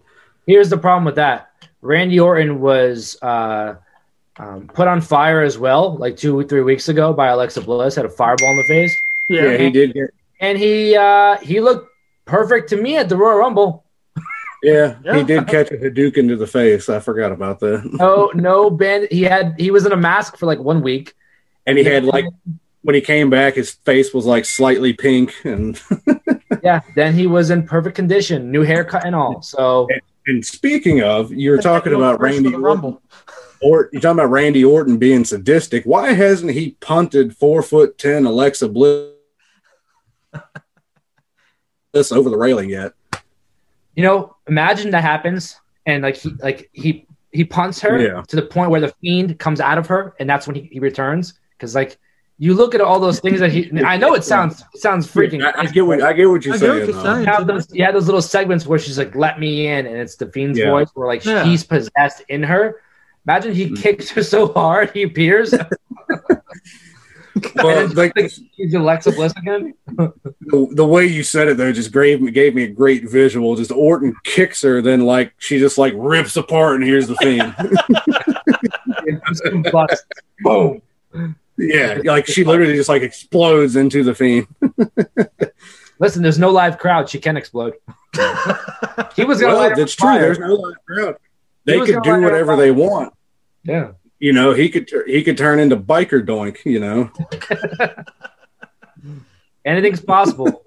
With no Anything's fans. possible Yeah. now with COVID uh, season coming around, you know, and there's no live crowds. Yeah. Yeah. I mean, Matt, Matt Hardy's teleported. We've had, you know, we've had all kind of stuff happen. Hey, Nick, we're still waiting for that Yeah. magma and brimstone match. Oh yeah, that was my idea. After the whole thing is that now that Alexa's trying to feud with Orton, they just should have a match with the ring surrounded by lava, and it's to the finish. Whoever. I mean, any like we just said, anything is possible. Yeah. Well, I you know, know next thing we're gonna have a castle and a moat, and you know, and Listen, Ray- Raymond James Stadium for WrestleMania. There's a pirate ship there. You can do some stuff with that. I know that worries me. Diving board somewhere. I know we've You're been gonna at see this for Kevin a do, while. see Kevin Owens do something off it like he's promised. There was one match. I'm trying to remember what it was. I think it was on Raw. They were talking about Kevin Owens running up and jumping off. It was one of the Raw sets. oh, when he did his little backflip off the wall. Yeah, do y'all remember what match that was? I don't remember. I just It was a it was a tag team match, I think, and Yeah. it was against Samoa Joe and somebody else. yeah. But that was probably one of the greatest things I've ever seen in my life. Yeah, somebody just remind. I just saw that on a post the other day. Somebody reminded me of it. I was like, "Oh shit, I forgot all about that." Hey, don't don't under, don't underestimate us fat boys. We can do some stuff now. As I know we've been going at this for a while, guys. So I'm gonna try and wrap this up. Mm hmm Yeah, shit, we've been doing this for a little over an hour now. Hey, it's Oh. been a fun talk though. Do what? But it's been a fun talk. Oh though. yeah, it definitely has. Oh, I always um, find myself in a position when I when I'm talking wrestling with people, they're like, "Oh, we'll keep it like 15 to 30 minutes," and it's two hours later. you know, it's funny because that's what we had said when we had start before we did this. Me and Nick said we're gonna Yeah. keep it at about 45 minutes or so. And what are we at now? We're actually coming up on two hours. Good God. well, a fun time editing this. oh, Didn't have a whole lot to do. It's been fairly good. So. oh, yeah. But like from all the you know wrestling we saw this week, you know, there was a lot of spots and some botches this week, right? One of the spots that I saw this week, the top spots that stood out to me, hmm it was on AEW, and that was that Roland Cutter by Fenix. Yeah. Y'all remember? You, y'all see that? Yeah, And I think I'm trying to remember where he was. I think he was on the apron. He like jumps into the ring, rolls and hits a backwards cutter on Mega or Anderson one. um, I thought honestly, I thought it was Anderson. That's what I think. I don't it remember. It was one of them two. You know, but then you know the botch comes. My botch for the week comes right after that match, and I was. I don't know if it was just me or if y'all seen what I'm talking about, but that GTS that Kenta hit on Moxley, I thought that, in my opinion, looked a little botched. Yeah. I think with that, it was just more or less because Moxley is a lot taller than Kenta. Yeah, They just didn't adjust for Kenta bringing his knee up and Mox landing because you could tell Mox was kind of surprised. He almost looked surprised that he landed before he got hit. Yeah. the sell the sell was amazing. yeah. Oh yeah. the the- sell was very uh Dwayne Johnson esque. Oh yeah, he sold it. He sold it like you know money, but you could tell there was like a split second they were like looking at each other like, uh oh. Yeah. Yeah. Uh, Joey, what was your like? If you had to pick a spot and a botch that stood out from this week, or if there was any at all, like what would you pick?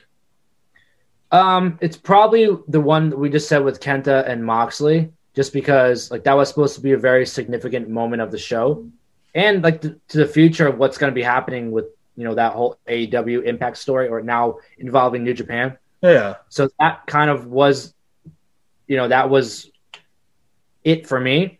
But then, like what you said at the beginning of your show, like Bianca Belair's feet touching the ground, like is that a bigger botch? Yeah. But like my question is though too, I said since I won't watch in the Rumble, and I've heard different different people mention this, did she go over the top rope or did she go through the middle? I could have swore she went over the top rope.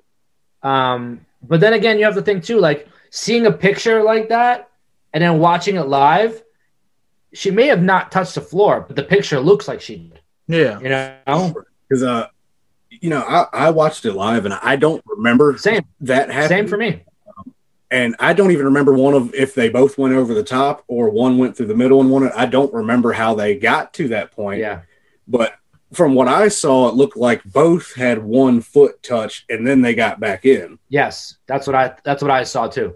Yeah. and I think they both went over the top, like to make it seem like oh, one of them's going over, Yeah. and they just, you know, her feet could have been dangling, and it looks It like, like in a picture that they Yeah. touched. I, I Well, and also she's wearing black boots and it's a black mat. You know, Yeah.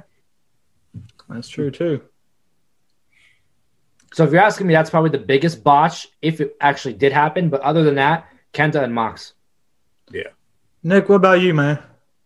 Well, my spot, I don't know if this really counts as a spot, you know, but I and I don't know if Joey, if you saw this or not either, but the promo that Brian Johnson cut on Ring of Honor this week, that fired up heel promo he cut was just fantastic. I didn't catch it, unfortunately. About how um well he was talking about Danhausen, how that hashtag Danhausen thing got him a contract and how he he lost to Danhausen at final battle. Yeah. I did see the Danhausen stuff on Twitter. I did see that.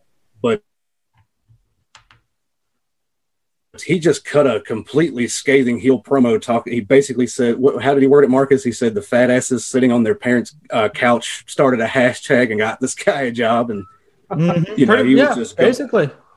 and he was just going off, you know, about how I've spent my entire life doing this, and I finally get somewhere where I can get some recognition, and this guy gets A job gets from a job. freaking hashtag.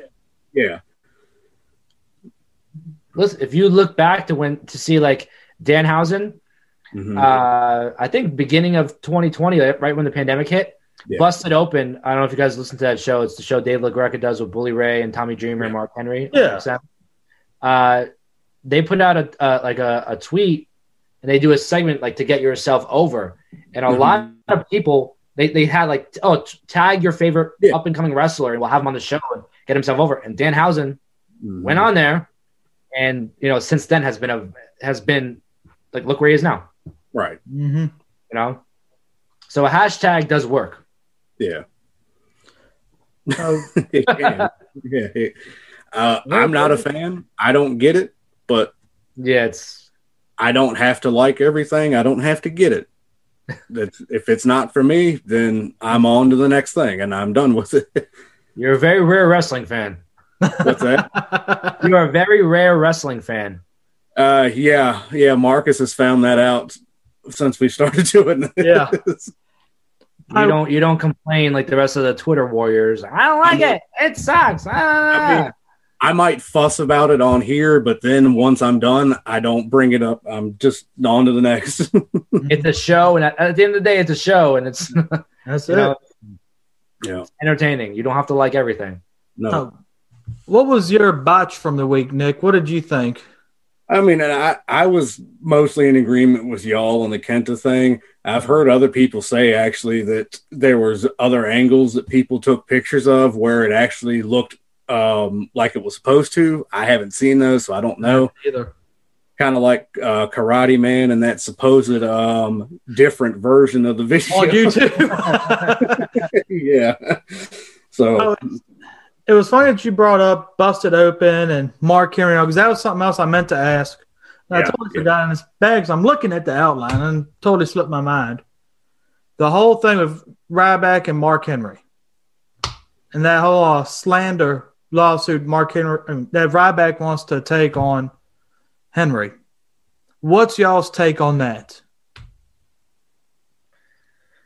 Oh From man, what we've heard so far. I uh, I interviewed Ryback a few weeks ago. Yeah. I don't know. Um, and I asked him, and I and I asked him a lot about WWE days and things like that, and he actually mentioned Mark Henry in a positive way. This was before everything happened with with Mark Henry. Yeah. Um, and he he had he liked Mark, like he he he was he wasn't like bitter as to what people are seeing today. It was more of like he he's happy he had his time there. There's people in the company he doesn't like, and he makes it very vocal. But Yeah. he focuses on you know getting back in the ring and hopefully getting to AEW or somewhere. But from what they said that he said, I don't know if that's necessarily true or if it was meant the way that he said it. I don't think that Ryback is a bad guy. Um, he's the big guy. He's not the bad guy. Um, Yeah. that, that's that's that's Razor Ramon's thing. Yeah. I just I think it got you know taken out of context and out of hand at this point. Mhm. Um, Mark Henry destroying him on Busted Open, I don't think was necessary. Could have just called him up and handled it like you know grown men. Yeah. Instead, he used it for ratings on a show. Yeah, which is very surprising for someone like Mark Henry to do. Yeah, like if you have a problem with somebody, don't air it out on on a radio station. Yeah. call them up. Like Yeah. You're professionals. Yeah. Especially considering where Mark came from, where if you didn't take it up with the person you had a problem with and you did something like he did, that that was a good way to get you, you know, blackballed, kicked out, whatever. Yeah. As I know, like Ryback had even said on, on another article I read that he felt like WWE had put Mark Henry up to that. Yeah. It could be also because you know, like right when it was around the time I did the interview with him, Yeah, it was a lot of things started coming up that like Ryback WWE this that you know the this that the other thing. Well, it was And- about a week after that. That's when all that came up. I think when you did that episode with him, it's like a week later, everything Yeah. starts coming up. And I was praying, I was praying to God that it wasn't from something that he said. So I was Because, like, Uh, because I was like, wait, where did it come from? Because like nobody really talked about Ryback before, yeah. and I was like, down that road before too. I got a little worried one time. and uh, you know, it just it just happened like that. And you know, I think the at this point, Ryback, the only way he can defend himself is through lawsuits because. Uh, and even he even talked about it on my show. He won his lawsuit against WWE to have his name and have his trademarks. You know, they were like, they were trying to tell him like, if you don't sign, like, oh, if you sign this new contract, you're going to become WWE champion. And he said no. Then he's they said, okay, well now if you sign, you're going to get the U.S. title. You know, so like they messed with him a lot, and the only way he can defend himself against Vince McMahon or or a billion dollar company is through a lawsuit. right. Yeah. But ultimately, what he wants is just to have, he wants just to do what he loves to do Mhm. and and just you know do it like how everybody else does it. I don't know why this guy gets so many like so many attacks. Yeah, is he very vocal? Absolutely. Oh yeah. Does I do I think that he's asking for a lot of the stuff that he gets? Yes. Um, but goes to a goes to a limit, you know. It's like that whole time in Ryback, even since he debuted on SmackDown, like he was an instant attraction for me. You know, then having him in that program with Cena, where it looked like he was going to win the title, and they pulled that out from under him. He should have. Like I totally There was one point he was the top babyface in the company. There was one point he was the top babyface in the company. One Uh-huh. point he was the top heel in the company. Yeah, when he was running those matches with Cena, he was getting a bigger reaction than Cena was. yeah. Yes, he was. You know, and he then that look he had, like when he would come out with the leather leather vest and the Scully, and you know, it's like it had the look of a badass champion. He was a simple guy who just was just he came to fight. Yeah. Yeah, I mean, that was something I was really hoping to see was him win the big title, and that that fell through. Well, and and one thing that hurt him, and again, the thing with fans, is you had all these assholes that are sitting there just wanting to chant Goldberg and all this crap while he's wrestling on TV. Yeah. You know, that does not help at all because people who don't know who he is, they're going to pay attention to that. They're going to pay attention to that crowd reaction. Yeah, they're going to go with what that is. And and on my on my show, I asked him about that. I brought that up. Mm-hmm. Mhm. Like when he first debuted, it was Goldberg chants the whole time, and he And said for that. almost a year, it was it it seemed Yeah. like And I I asked him. I said, "Is this? Did you think that that was going to like ruin you?" And his reaction to what happened with the Goldberg chants is when Mhm. "Feed Me More" was created, and instantly Goldberg things the chant was dropped, and it became "Feed Me More." Yeah. That's where "Feed Me More" came from to get rid of that Goldberg chant. Huh. It worked. I mean, and let's be honest, when he was in that corner setting up that clothesline, ev- Everybody chanted it. everybody in that arena was saying, "Feed me more." Yeah. That was he was he was he was toe to toe in merchandise sales with John Cena. Yeah. I believe it. I, I believe it because there for a while he was getting the bigger and better reaction. And if and if you see his stuff today, everything says "Feed Me More" because Mm-hmm. he owns that trademark.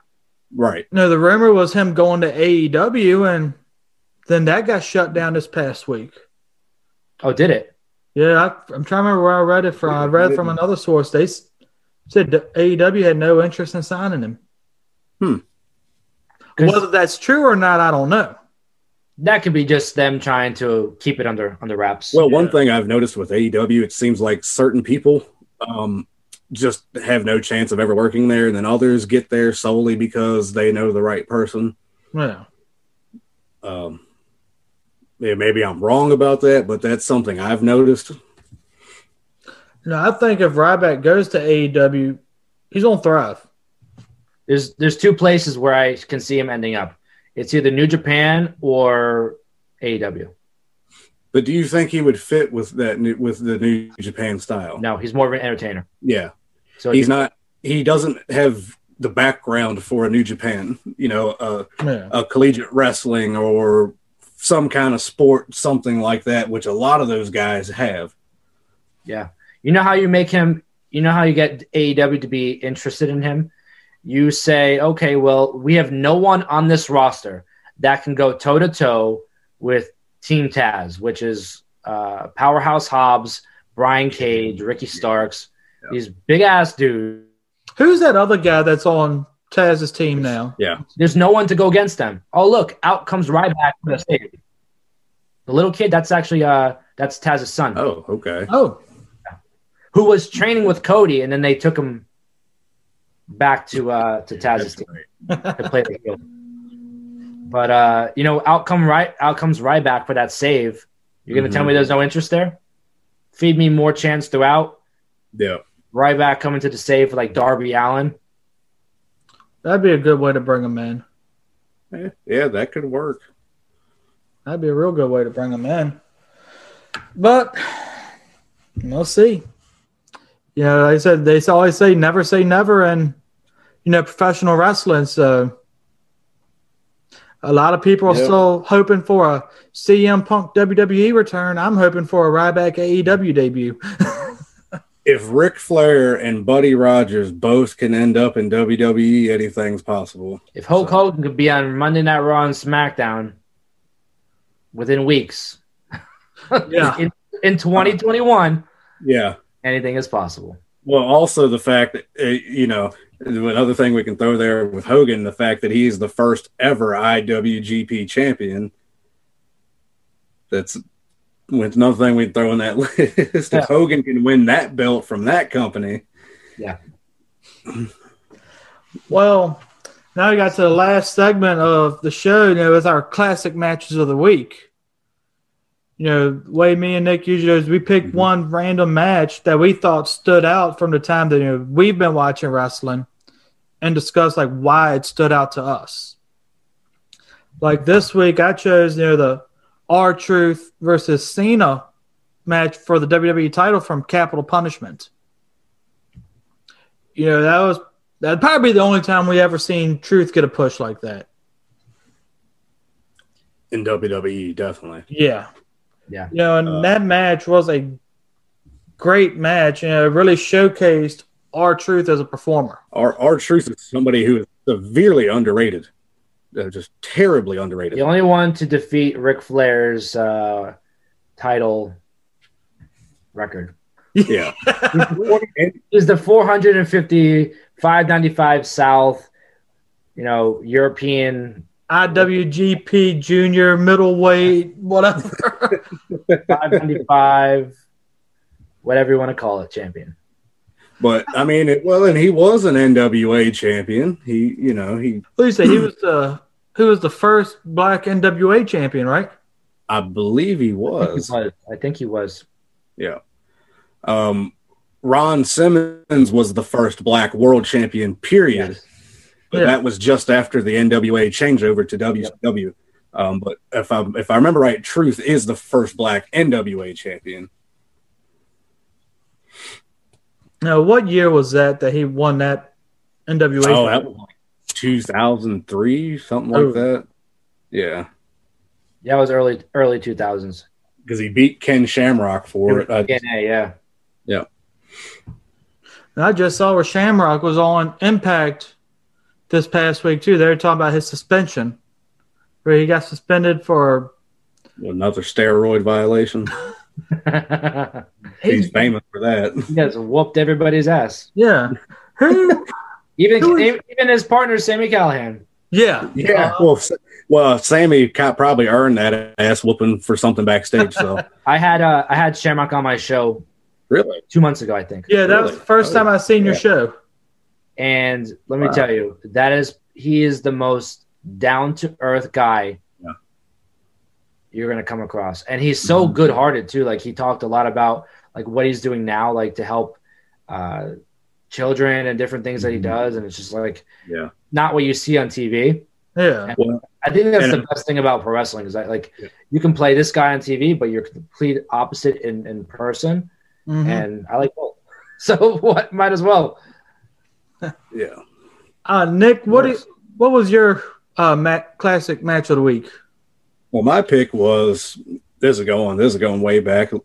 Well, for now it is, but this is Dynamite Kid versus Tiger Mask from uh, it was a WWF match, a show at Madison Square Garden in 1982.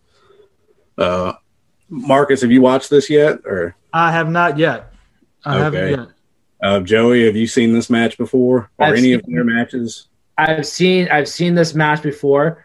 Um, I can't re- recollect like much from it, but I've definitely seen it But before. one thing about these guys is, um, you know, they're way ahead of their time.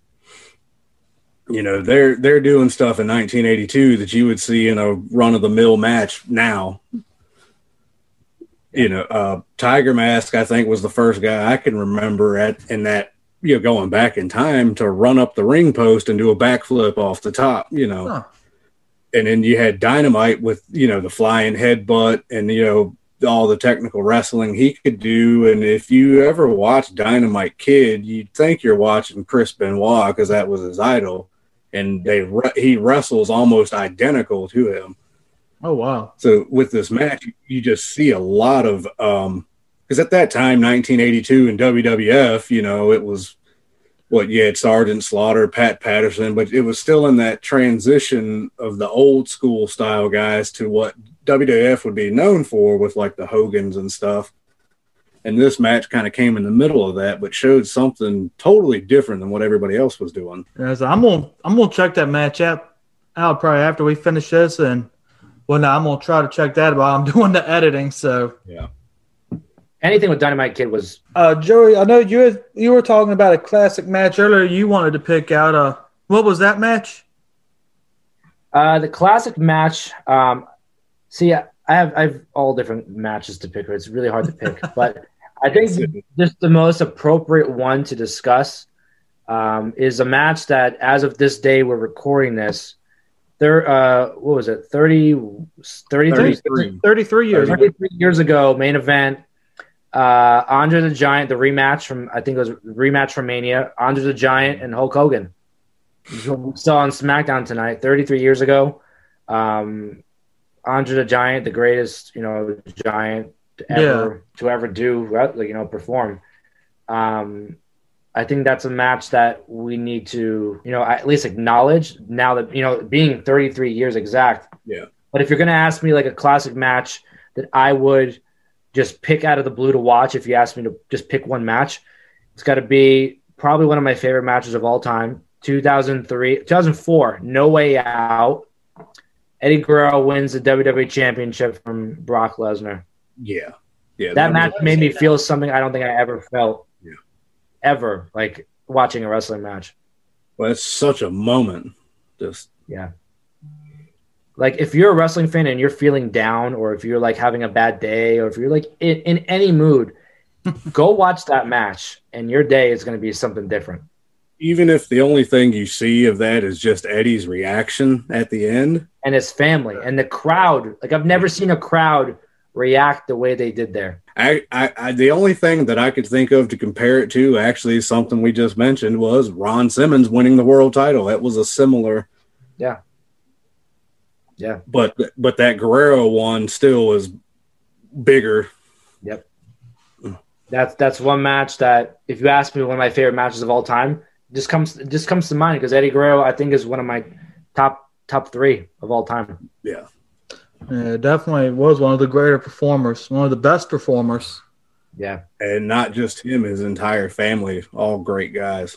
Chavo, mm-hmm. you know, everybody. Yeah, you had Hector.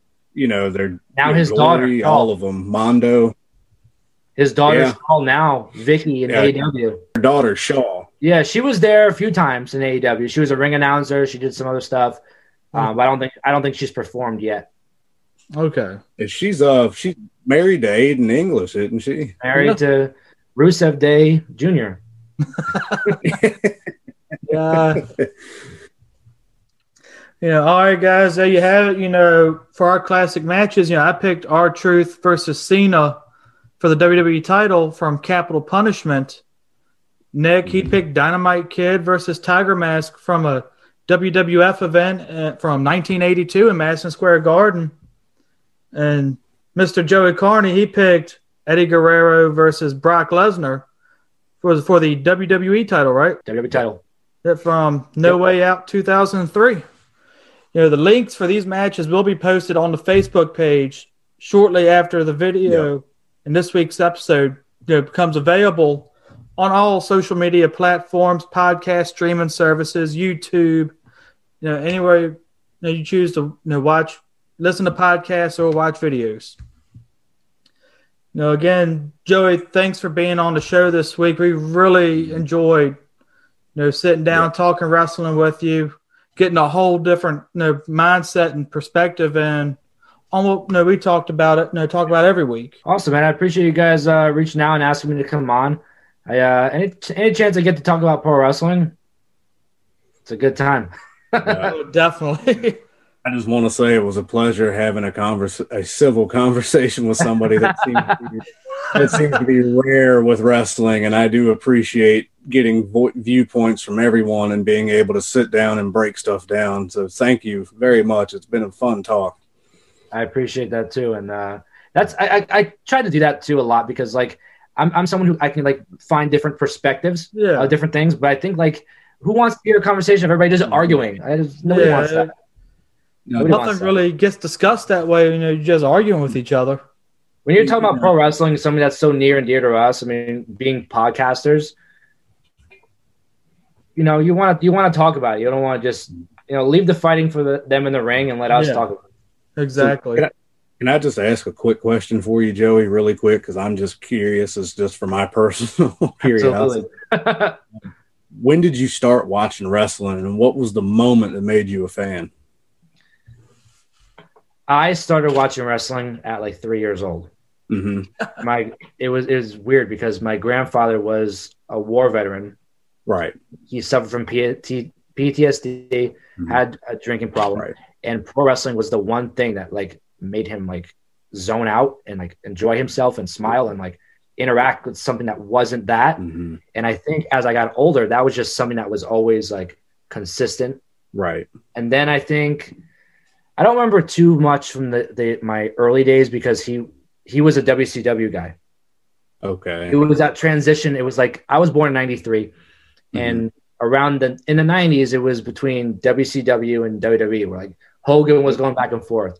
Yeah. Uh, you know, everybody was going back and forth. So I remember him watching WCW, and then in the later '90s is when I was a little older, and you know, seeing Austin, seeing McMahon, seeing The Rock, 96, 97. Right.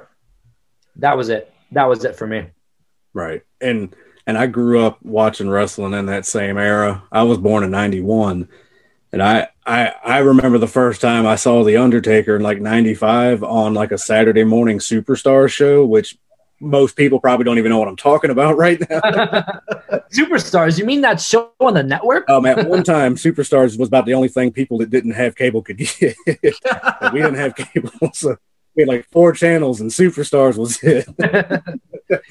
but Yeah, I just that's how a lot of people watch wrestling. I think they like they had they had you know certain channels, and wrestling was always on some always on one of those channels. Mhm. Yeah, I feel like I was way behind Josh. I ain't started watching. I ain't are. started watching till about it was like 06. Really? And I was born in '94. I, I watched it one time with my dad. I remember seeing Steve Austin on there, and I, I, I always watched whatever they watched on TV. I ain't seen it on there since since that night. But then I started watching Steve it Austin's favorite all time.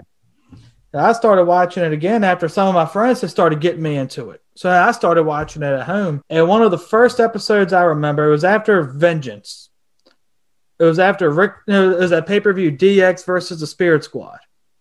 You know, then you had Yeah, Ric that was Flair and Mick Foley. They were in a match.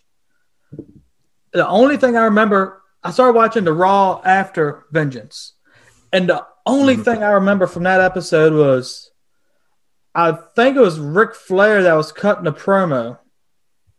I don't know why, but that's the one thing that stuck out was that stuck out was Ric Flair. Right. You know, in that feud he was having with Mick Foley.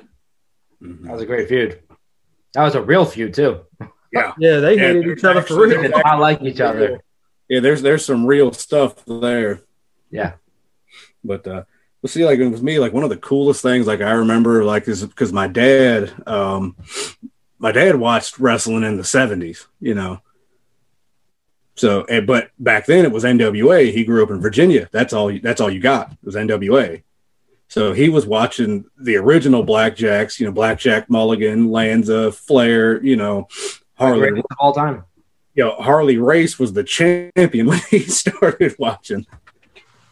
So he knew what a, what a real world champion was. Oh, some of the stories I've heard. See, Blackjack Mulligan's his favorite wrestler. a, a, a six foot seven pissed off cowboy, you know. And uh, but uh, you know, he just telling me all this stuff, like these just wild, bloody brawls these guys were having. Just you know, it was like the Wild West. Uh, you know, Joey, I want to thank you again for coming on, you know, Big Bang Wrestling this week and joining us in the discussions. And for everybody who's not aware of who Joey is, you know, Joey you know, hosts his own podcast. It's a very successful podcast. You know, I encourage anybody who hasn't to go listen to it. It's called the Angle Podcast. You, know, you can find it on those YouTube, Spotify, Anchor, well, not Anchor, Google, Apple, anywhere podcasts are available. Yeah, lots of great content.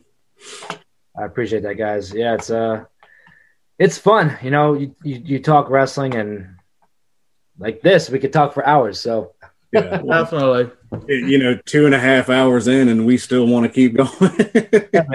Yeah, I, t- I told you I was on a call. This was for 15 minutes. We went for like two and a half, three hours. So yeah. you know, again, thanks for being on. You know, for everybody who hasn't watched Big Bang before, I'm Marcus, And I'm Nick. And know, we are out.